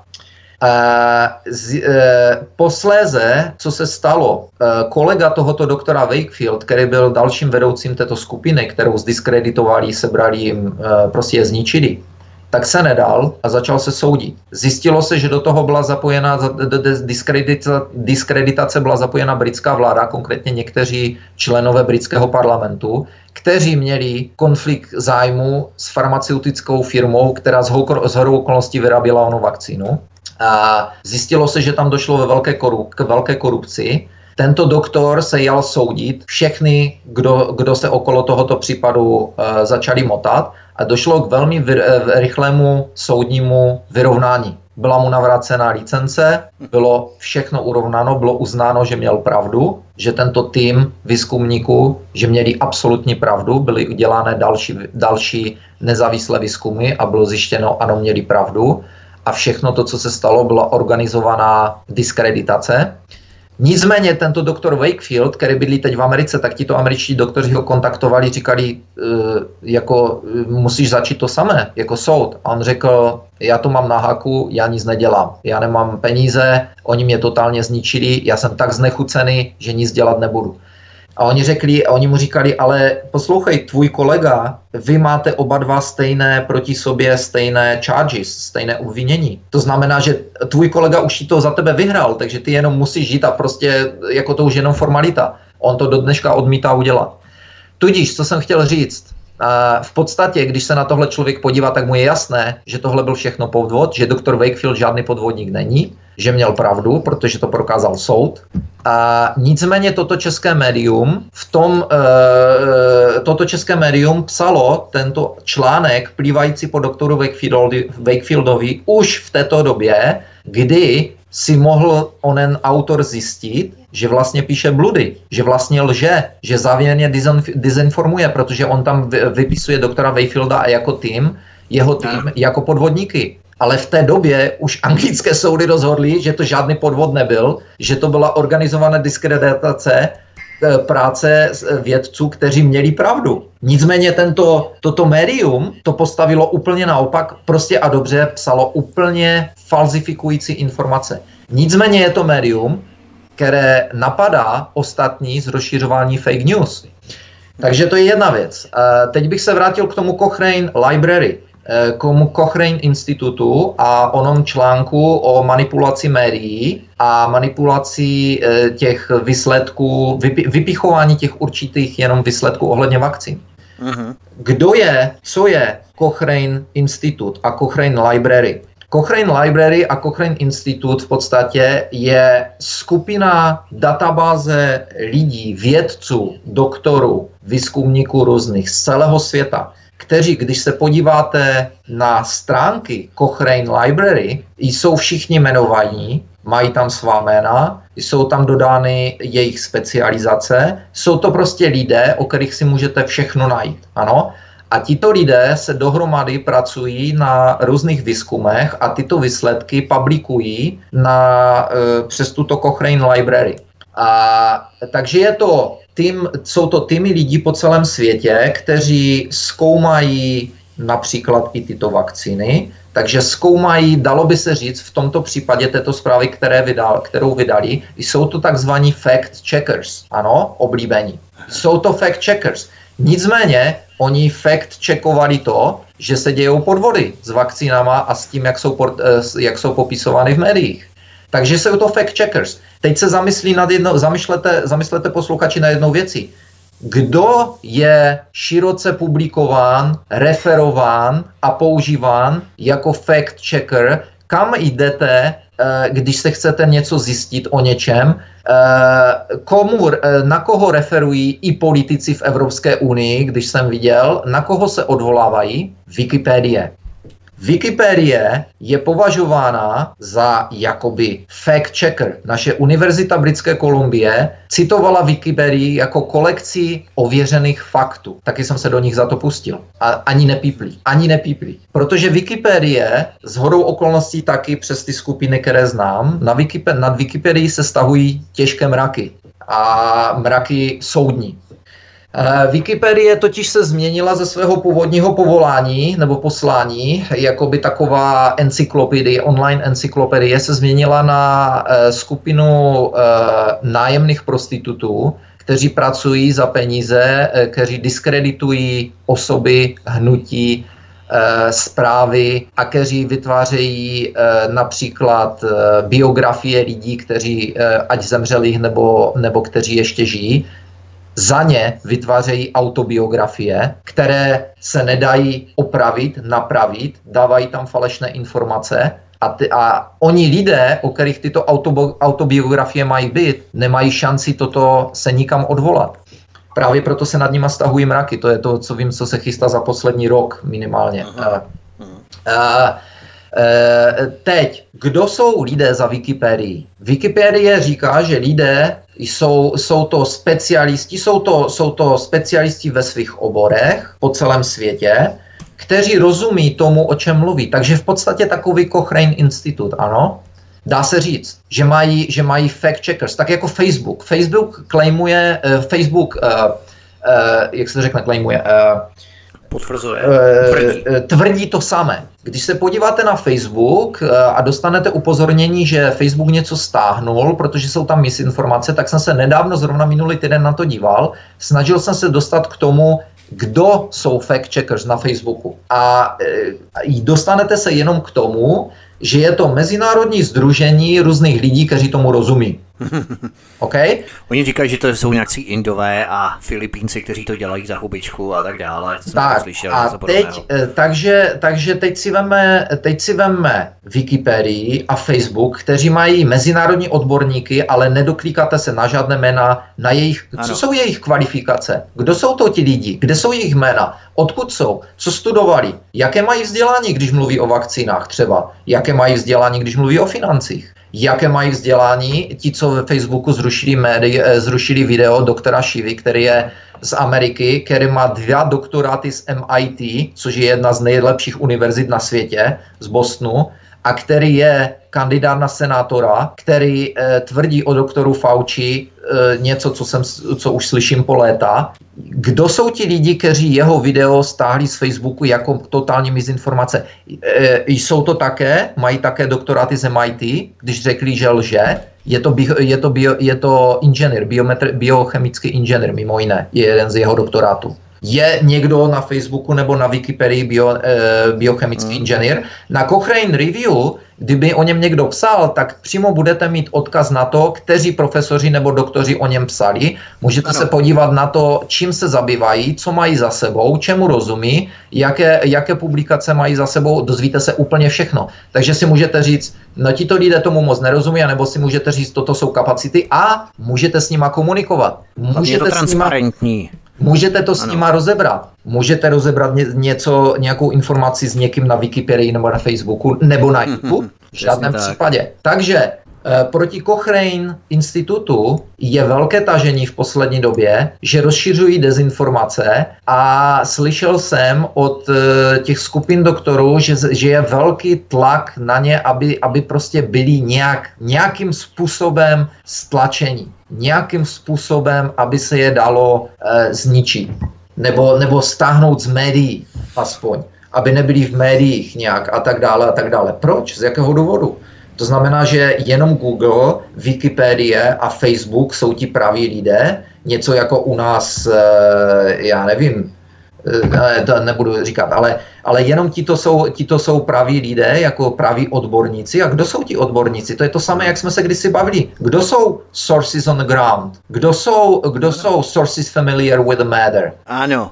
Kdo, kdo to jsou tito lidé? Ale když ty napíšeš něco, že máš kontakt, který od někud, e, že napíšeš nějaký, nějaký článek, nějakou poznámku, hned se na, te, na tebe sesypou. A kdo je tvůj zdroj? Můžeš poslat link, kdo ozdrojí to. Takže já každému, tak, říka, já tam, já každému řeknu, můj, můj zdroj je...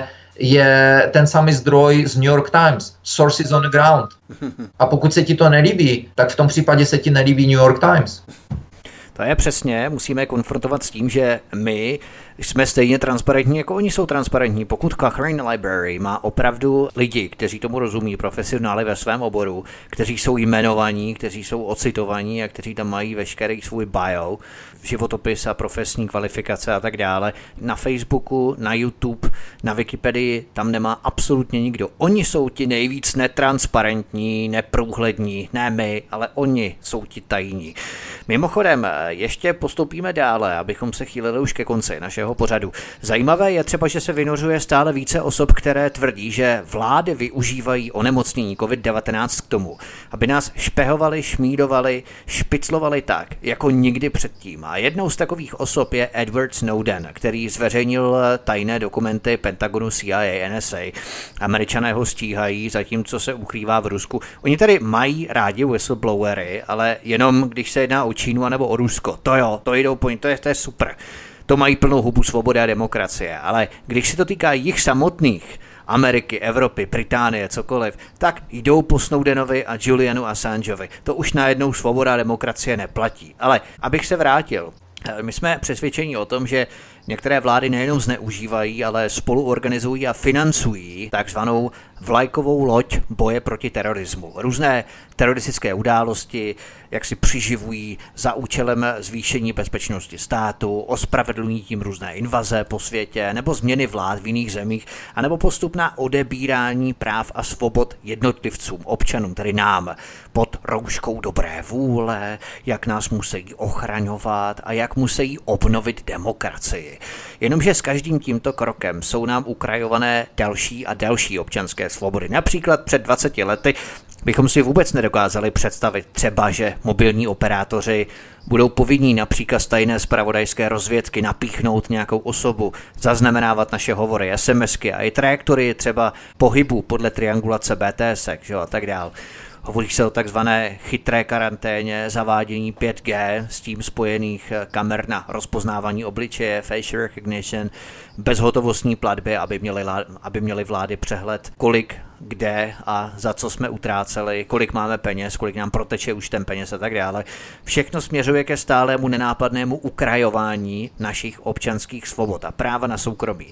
Všechno v zájmu boje proti vlajkové lodi, boje proti terorismu. A právě Edward Snowden tvrdí, že covid devatenáct je fantastická věc, díky které nás vlády začnou sledovat daleko, daleko více než kdy předtím. On tvrdí, že rádi ještě obětujeme svoje práva, abychom je vložili do rukou vlád, které tvrdí, jak nás musí ochraňovat. Ovšem až pandemie odezní, a to si musíme uvědomit, až pandemie odezní, až bude po všem, vlády už si tato práva ponechají, nevzdají se jich. A jedním z těchto opatření je takzvaná chytrá karanténa. Vlády si nacvičí, jak špehovat konkrétní osoby, které samozřejmě musí hlídat, a i nás před nimi musí hlídat, kam všude oni chodí, kde se vyskytují, jak dlouho se tam vyskytují, s kým se tam mohli setkat, jak dlouho s kým hovořili. Prostě soubor těchto elektronických dohledových systémů je přesně to, o čem Snowden varuje.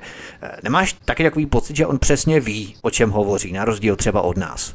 Samozřejmě, a to je, tady bych, tady bych řekl, že to je, že když jsme se bavili o těch Simpsonech, že vlastně oni, ten, ten kdo, kdo má Simpsony na starosti, takže vlastně se díval do minulosti, jak se používaly různé manipulace a tak dále. Snowden vychází z toho, co se naučil, co se naučil během svého působení, a je to očividně chytrý člověk, který si dává spoustu věcí dohromady. Mimochodem si myslím, a to je čistě moje teorie spiklenecká, že mu je určitě dodáváno daleko víc věcí v Rusku. E, tak jako, tak jako e, bylo pravděpodobně dodáno oné ukrajinské pilotce vrtulníku, teď se nespomenu, jak se jmenuje, když ji, když ji zatkli a najednou přišla zpátky do Ukrajiny a úplně otočila. A už úplně otočila. Naďa Savčenková. Savčenková, ano, Savčenková. Ano, ano, ano, ano. Takže, no, si no, myslím, no. takže si myslím, že já si myslím, že Snowden tam není jenom, že tam neučí jenom na nějaké škole a tak dále, ale myslím si, že jsem tam se dostane k určitým informacím, které jsou mu, eh, aby se mu otevřely obzory eh, ještě více. A, a je to přesně v podstatě to, o čem, eh, jak já jsem říkal, že když jsem viděl to prohlášení Světové banky, eh, té ženské ze Světové banky, že vlastně jsem řekl, že ten virus bude využit k tomu, eh, k čemu, eh, čeho by jen tak nedosáhli, eh, co by se jim jen tak nepovedlo, to znamená totální kontroly nad spousty zemími, zeměmi, a tak ta, samozřejmě část toho je využitá e, k totální kontrole lidí. A já si myslím, že tohle je, tohle je, ono to je všechno totiž spojené. Totální kontrola zemí, e, kontrola jejich obyvatel, e, bez, bez, jako dává to smysl takto. Jo? Já neříkám, že to je, já neříkám, že to je fakt, ale, ale teoreticky logickou cestou mi to dává smysl. Bez, bezhotovostní peníze, kontrola populace, prostě a dobře, jako já říkám už dlouhou dobu, že tady se možná může schylovat k takové totalitě, o které se nikomu ani, ne, ani, ani nesnilo. Jako možná se snilo o tomu Georgi Orwellovi, ale, ale tohle to může být velice, velice, velice šeredné. A já vidím, co hmm. se děje, já vidím, co se děje v Americe. Amerika se, eh, takto, Amerika se už dlouhou dobu mění na eh, policejní stát a spoustu lidí, spoustu Američanů tomu tleská a považují to za dobré. Ono záleží, na které straně stojíte. Tak jako s těma vakcínama. Já mám spoustu lidí, kteří jsou, kteří e, přemýšlejí tak, jak já, ví o, o podvodech farmaceutických firem, ale řeknou vám teďka, že ať bude ta vakcína proti viru stát, co chce, že, že, jí, že za ní zaplatí, ať to stojí, co chce. Okay? Tady se dostáváme zase k tomu, o čem jsme mluvili, ta C D C a ten, web, ten seminář z roku dva tisíce čtyři o prodeji, o prodeji strachu. Takže tady vidíme názorný příklad, jak to funguje. Lidé, kteří jsou si vědomí, jak, jak systém funguje, tak i tito lidé propadli tomuto celému po měsíci vlastně, nebo po dvou měsících, jak jde, propadli tomuto celému uh, strachu z onoho vira a jsou ochotní zaplatit cokoliv za vakcínu. A v Americe, která se stává policejním státem už dlouhou dobu, nevím, jestli jsme se kdysi o tom bavili, což jsou uh, forfeitures, uh, seizures and forfeitures, když tě zastaví policajti v Americe, tak, uh, tak ti můžou sebrat v podstatě peníze, můžou ti vytáhnout kreditní karty, bankovní kartu, mají na to přístroje, tak můžou ti zabavit auto. To jsme se nebavili. Kdysi, nemluvili jsme o tom? Ne, ne, ne, ne. Tohle je Takže tohle věc, oni můžou všechno. Jo. Tohle je stará věc, která proběhla i v mainstreamových médiích v Americe. Dokonce kanadská vláda v té době vydala oficiální uh, upozornění Kanaďanům při cestách do Ameriky, aby sebou nebrali cash, aby si nebrali kreditní karty, na kterých uh, mají moc velký limit, nebo, nebo aby si nebrali bankovní uh, ty b- karty do bankomatu, kde mají moc peněz, protože jim to může být policii ukradeno oficiálně. Jo, takže eh, tohle to probíhá po léta v Americe. Když se zeptám, spousta Američanů o tom neví, ví o tom jenom ti, kterých se to dotklo osobně, ano. Eh, ale eh, spoustu lidí tomu tleská, protože to zdůvodněno, že to je boj proti drogám, proti organizovanému zločinu. On vás totiž ten policajt zastaví a teď řekne, teď se tě zeptá, máš u sebe cash? Uh, jo, mám tisíc dolarů. OK, tak mi ho dej. A proč bych, proč bych vám ho měl dát? Já mám podezření, že tento cash, tato hotovost pochází z nelegální činnosti a než, nebo že bude použita na nelegální činnost. Jako nákup nebo prodej drog. No počkejte, počkejte, jako, ale uh, musíš mi to odevzdat. Uh, pokud uh, ty mi to odevzdáš, já ti dám tady potvrzení, a v určitém termínu dostaneš obsílku a přijdeš k soudu a budeš moct u soudu dokázat, odkud jsi měl ty peníze. Pokud prokážeš, že, ty, že tyto peníze nebyly z nelegální činnosti anebo neměly být použity na nelegální činnost, tak je dostaneš zpátky. Takže oni ti zabaví tisíc dolarů, ty za měsíc dostaneš obsílku, že máš přijít k soudu a u soudu budeš muset prokázat, jak, že si vlastně nezamýšlel si koupit drogy nebo něco, nebo něco podobného, anebo že ty peníze nepošly jako z drog, e, nepřišly z drog a podobně. A mimo jiné, si na to musíš vzít advokáta, který tě stojí deset tisíc. Hmm. Okay?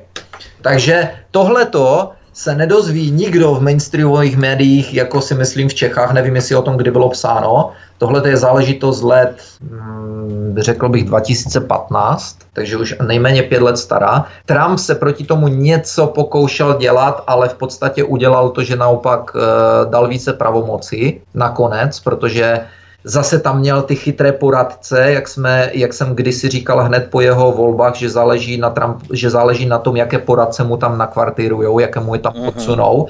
A poněvadž Amerika je největší země na světě, kde sedí nejvíce lidí, kteří ovlivňují dějiny na světě, takže má nejvíce co ztratit. Takže na místa těchto poradců se dostávají největší, nejzkušenější a ti nejlepší podvodníci a manipulátoři na světě. To znamená, že Trump může být uh, inteligentní, jak chce, že by mohl být inteligentní, jak chce, ale prostě a dobře dřív nebo později může podlehnout těmto poradcům. To jsou největší a nejlepší podvodníci na těchto místech a nejlépe placení na světě. Tak my jsme to viděli, když vyrazil Michaela Flynna, když vyrazil Stevena Bannona a tak dále, tak už jsme viděli, že to bude asi všechno dokopat s tím jeho operace. Právě to je to, co jsem říkal, že záleží, jakému tam dodají, protože, protože e, různými, e, různými manipulacemi a tak dále a tak dále od tebe odšplouchnou dobré lidi, kteří skončí nakonec, kteří můžou být upřímní jak chcou a nakonec skončí obvinění na desítky let ve vězení e, za něco, co nespůsobili. Takže to je, tohle jsou úplně normální věci, to není, to se dělo od jak živa. E, takže anebo skončí, anebo se ze sebe vraždí, jak známý Gary Webb, který, e, který vlastně přinesl aferu Irán kontra, pašování drog a tak dále, C I A involvement, tak ten se, ten se jednoho dne rozhodl zastřelit ze zadu dvěma ranami. Uh, a ještě sedmkrát bodnout předtím. Kvalifikované jako sebevražda. uh, takže uh, takže um, bohužel jako k těmto, ma- k těmto manipulacím dochází, není, není k tomu co víc dodat. Je to, je to pravda, protože e, zapamatujeme si, a to je velmi důležité poselství, jedno z poselství našeho pořadu, že vlády milují krize. To je velmi důležité, protože když se lidé bojí, jsou ochotnější vzdát se svobody za mlhavý, jakýsi mlhavý příslib, že se o ně vláda postará. Jak se o nás vlády starají? No, vidíme sami na ulicích stále více imigrantů, stále více Afričanů a dovážejí další do Evropy, do Spojených států, navzdory tomu, že Donald Trump ve středu večer pozastavil migraci dočasně, tedy do, na území Spojených států. NATO absolutně ignoruje řecko-tureckou krizi na Evrosu na pevnině i v Egejském moři. ostrovy Lesbos, Chios, Kos a tak dále. Místo toho máme provokační jednotky na Pobaltí podél Ruska, to je největší hrozba asi. Vojáci české armády šíří demokracii kdesi v Mali, v Africe, bojují za Prahu v Kábulu, v Afghánistánu, kde hlídají maková pole akorát. Takhle se o nás naše vlády starají. Ano, takže vidíme, že krize a pandemie nejsou pro naše dobro, pro naše bezpečí. A právě naopak vlády tohoto stavu využijí, aby nás mohly ještě více šmírovat, špehovat, špiclovat. A tyto nástroje si po odeznění pandemie ponechají. To je hotová věc. Jen podotýkám, že nikdo netvrdí, že žádná pandemie neprobíhá. Naopak, lidé jsou nakaženi, lidé umírají, je to obrovská tragédie. Ale ještě větší tragédií je, jak se pořádá hon o povinné vakcíny, to je jedna věc. A druhá věc, jak vlády snadno dostávají do rukou šmírovací nástroje stále větší pravomoce, kterých se po odeznění té pandemie nevzdají, které si ponechají. To je velmi důležité. Je to, je to podobně jako co udělala kanadská vláda s Indiány tady, že jo. Za druhé světové války potřebovali nějaké území, na kterých byli tady Indiáni, potřebovali to k něčemu, tak řekli, je, je krize, extrémní situace, my, potřebu, my vás potřebujeme vystěhovat tady nahoru, tam do, na sever mezi lední medvědy. Tak je tam. Nevím, jestli se vrátíte. Tak je tam, prostě ano, bude to jenom na čtyři roky, tak je tam všechny vyšouplí a jsou tam dneska, jsou tam dodnes. Nějak už na jo, tam, jo, jo. Po druhé světové válce, že? Jinak na konci našeho pořadu bych se tě chtěl ještě zeptat, prý máte v Kanadě nedostatek toaletního papíru, jsem zaznamenal. To se mě ani nechce věřit, vždyť dostatek toaleťáků má symbolizovat vlajkovou loď současného režimu. Máme dost toaleťáků, v překladu máme blahobyt, hojnost a dostatek všeho. Máme se přece ještě lépe než za socialismu, takže jak je to s tím toaletním papírem v Kanadě? Hele, normálně jsem se smál, protože za prvé, já nevím, kolik posluchačí to ví, nedostatek toaletního papíru, o kterém se za, za socialismu mluví, byl, protože zhořely papírny, že jo? V ten určitý čas ten největší dodavatel, myslím, toaletního papíru, tak tam došlo k nějakému požáru. Jo, takhle, víš, to ani nevím. Ale, no ale pro, produkuje se to, pro, pro, proklamuje se to jako, že to byla značka socialismu, že není toaletní papír. Ano, ano. A, a, vidíš. Takže pokud to byla značka komunismu, tak toaletní papír byl tady pryč hned, jak začala ta vláda dělat jako ty opatření, jak začala rozšiřovat teda, že v polovině března, že, že, bude, že bude něco dělat a že takže lidi hned začali panikařit a z nějakého důvodu v Americe a v Kanadě začali vykupovat toaletní papír. A nebyl, nebyl, nebyl, nebyl a dlouhou dobu, dlouhou dobu prostě se neobjevil nikde v obchodech. Asi, asi zhruba před dvěma týdny, já teda nevím, jestli už je nebo není teďka, ale před dvěma týdny jdu do obchodu. A za prvé vlezu do toho obchodu a e, prodavačka na mě, o, je, máme zavřeno, máme zavřeno, máme otevřeno jenom pro, e, work, pro pracovníky jako těch spec, essential workers, to znamená ti, co jsou nutní e, pro, pro pracovníky, pro pracovníky služeb, různých policajty, požárníky sany a tak dále. A říkají, jenom pro ty máme otevřeno. No tak jsem vytáhl průkazku, tak o, ok, ok, děkuju. Tak jsem šel dovnitř a e, takže, takže procházím tím obchodem, bylo tam prázdno, že, takže procházím obchodem a, a prodavačky mě jako zdravili, že já některé znám a jedna za mnou přijde a tak se dívá a říká, e, hledáš něco? A říkám, ne, já se dívám tady a to je další věc, po zinku. E, prostě zmizel zinek a už se neobjevil. Zinek je jeden z největších bojovníků proti nachlazení a proti víru. Mm-hmm. A vlastně ano, zinek... součástí těch vlajků proti chřipce. Přesně no. Tak, zinek. A to já jsem no. ani neviděl do minulého roku, to mi řekla doktorka z Ameriky, jo. Mi říkala, vem si zinek. A říkám, proč zinek, co budu do sebe nějaké kovy rvat. A ona říká, ale zinek je ve všech, ve všech těch, ve všech medicinách proti nachlazení, tak to jsem neviděl. Takže jsem hledal zinek, zinek prostě zmizel a do dneška se neobjevil. Není. Je Cčko, Ečko, Dčko. Jako kdyby ho někdo stáhl, jako jo, že kdyby ho někdo stáhl, protože lidé mí to, to nevědí. Mí to tak připadá, není ani online, není nikde jinde, ale v Americe je. V Americe je, ale tady prostě není. A v, při, přišlo Cčko, Dčko, Ečko zpátky, to všechno přišlo, všechny vitaminy jsou tam jsou, zinek tam prostě není. Zinek no, tam není. Hm. Ale taky říkám, hledám zinek, no zinek tu není. Zinek nemáme, jako říkám, to je ok, dobré, no je mi to nějaké divné, celou dobu zinek není, tak jsem se otočila. Ona mi říká, ale, ale, máme toaletní papír, tam vzadu máme pár balíků. No tak to jsem se, to jsem se, to jsem si říkal, já jsem normálně... Pod pultem, jo, pod pultem ti dali. Já jsem normálně, ještě mi řekla, že to tam vzadu, oni to nedali do regálu, aby to lidi všechno nevykoupili, je to tam vzadu a tak mi to potichu spiklenecky v tom obchodě nikdo nebyl. Ale ona mi to tak potichu spíklenecky řekne, tak to jsem, to jsem se normálně, to jsem se zasmál a jej říkám, hele, to je OK, my máme, my máme toaletního papíru doma dost, protože já vždycky kupuju velkou, ve velkou obchodu a shodou okolností, než to všechno začalo, tak, tak jsme měli celý velký balík a já říkám, já nebudu tady, jako jsou určitě lidi, kteří ho potřebujou daleko víc než já, tak to nebudu kupovat. Nejsou roušky, nejsou ani toaletní papíry, tak to je, to je skvělé. Možná jestli budeš chtít, tak my ti nějaký pošlem tady z té chudé Evropy do, do, do Kanady. No, možná budu muset, no.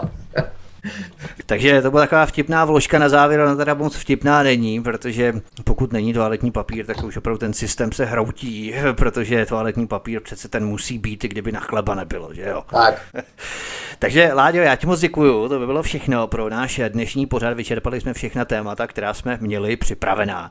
Já ti děkuju, Láďo, měj se hezky, ať se ti daří a budu se těšit příště. Tak, zdravím posluchače, taky nashledanou, doufejme, že příště budou aspoň nějaké pozitivnější zprávy. To by bylo všechno, milí posluchači, děkujeme vám také, že jste nás poslouchali až do konce, věřím, že jsme vás nenudili k smrti. A budeme se těšit na příště, pokud se nás naladíte znovu. Samozřejmě zavítejte na YouTubeový kanál Svobodného vysílače Studia Tapin Radio. Tady klikněte na tlačítko odebírat. Máte to v pravé horní části obrazovky, čímž se stanete odběrateli kanálu, nezmeškáte tak žádné z našich budoucích i minulých pořadů. Minulé samozřejmě můžete dohledat dodatečně, ale budoucích pořadů. Od mikrofonu vás zdraví Vítek spolu s Láďou z Kanady. Přeju vám příjemný večer, příjemný poslech dalších pořadů Svobodného vysílače. No a příště buďte zdraví. Hezký večer. Prosíme, pomožte nám s propagací kanálu Studia Tapin Radio Svobodného vysílače C S. Pokud se vám tento nebo jiné pořady na tomto kanále líbí, klikněte na vaší obrazovce na tlačítko s nápisem sdílet a vyberte sociální síť, na kterou pořad nasdílíte. Jde o pouhých pár desítek sekund vašeho času. Děkujeme.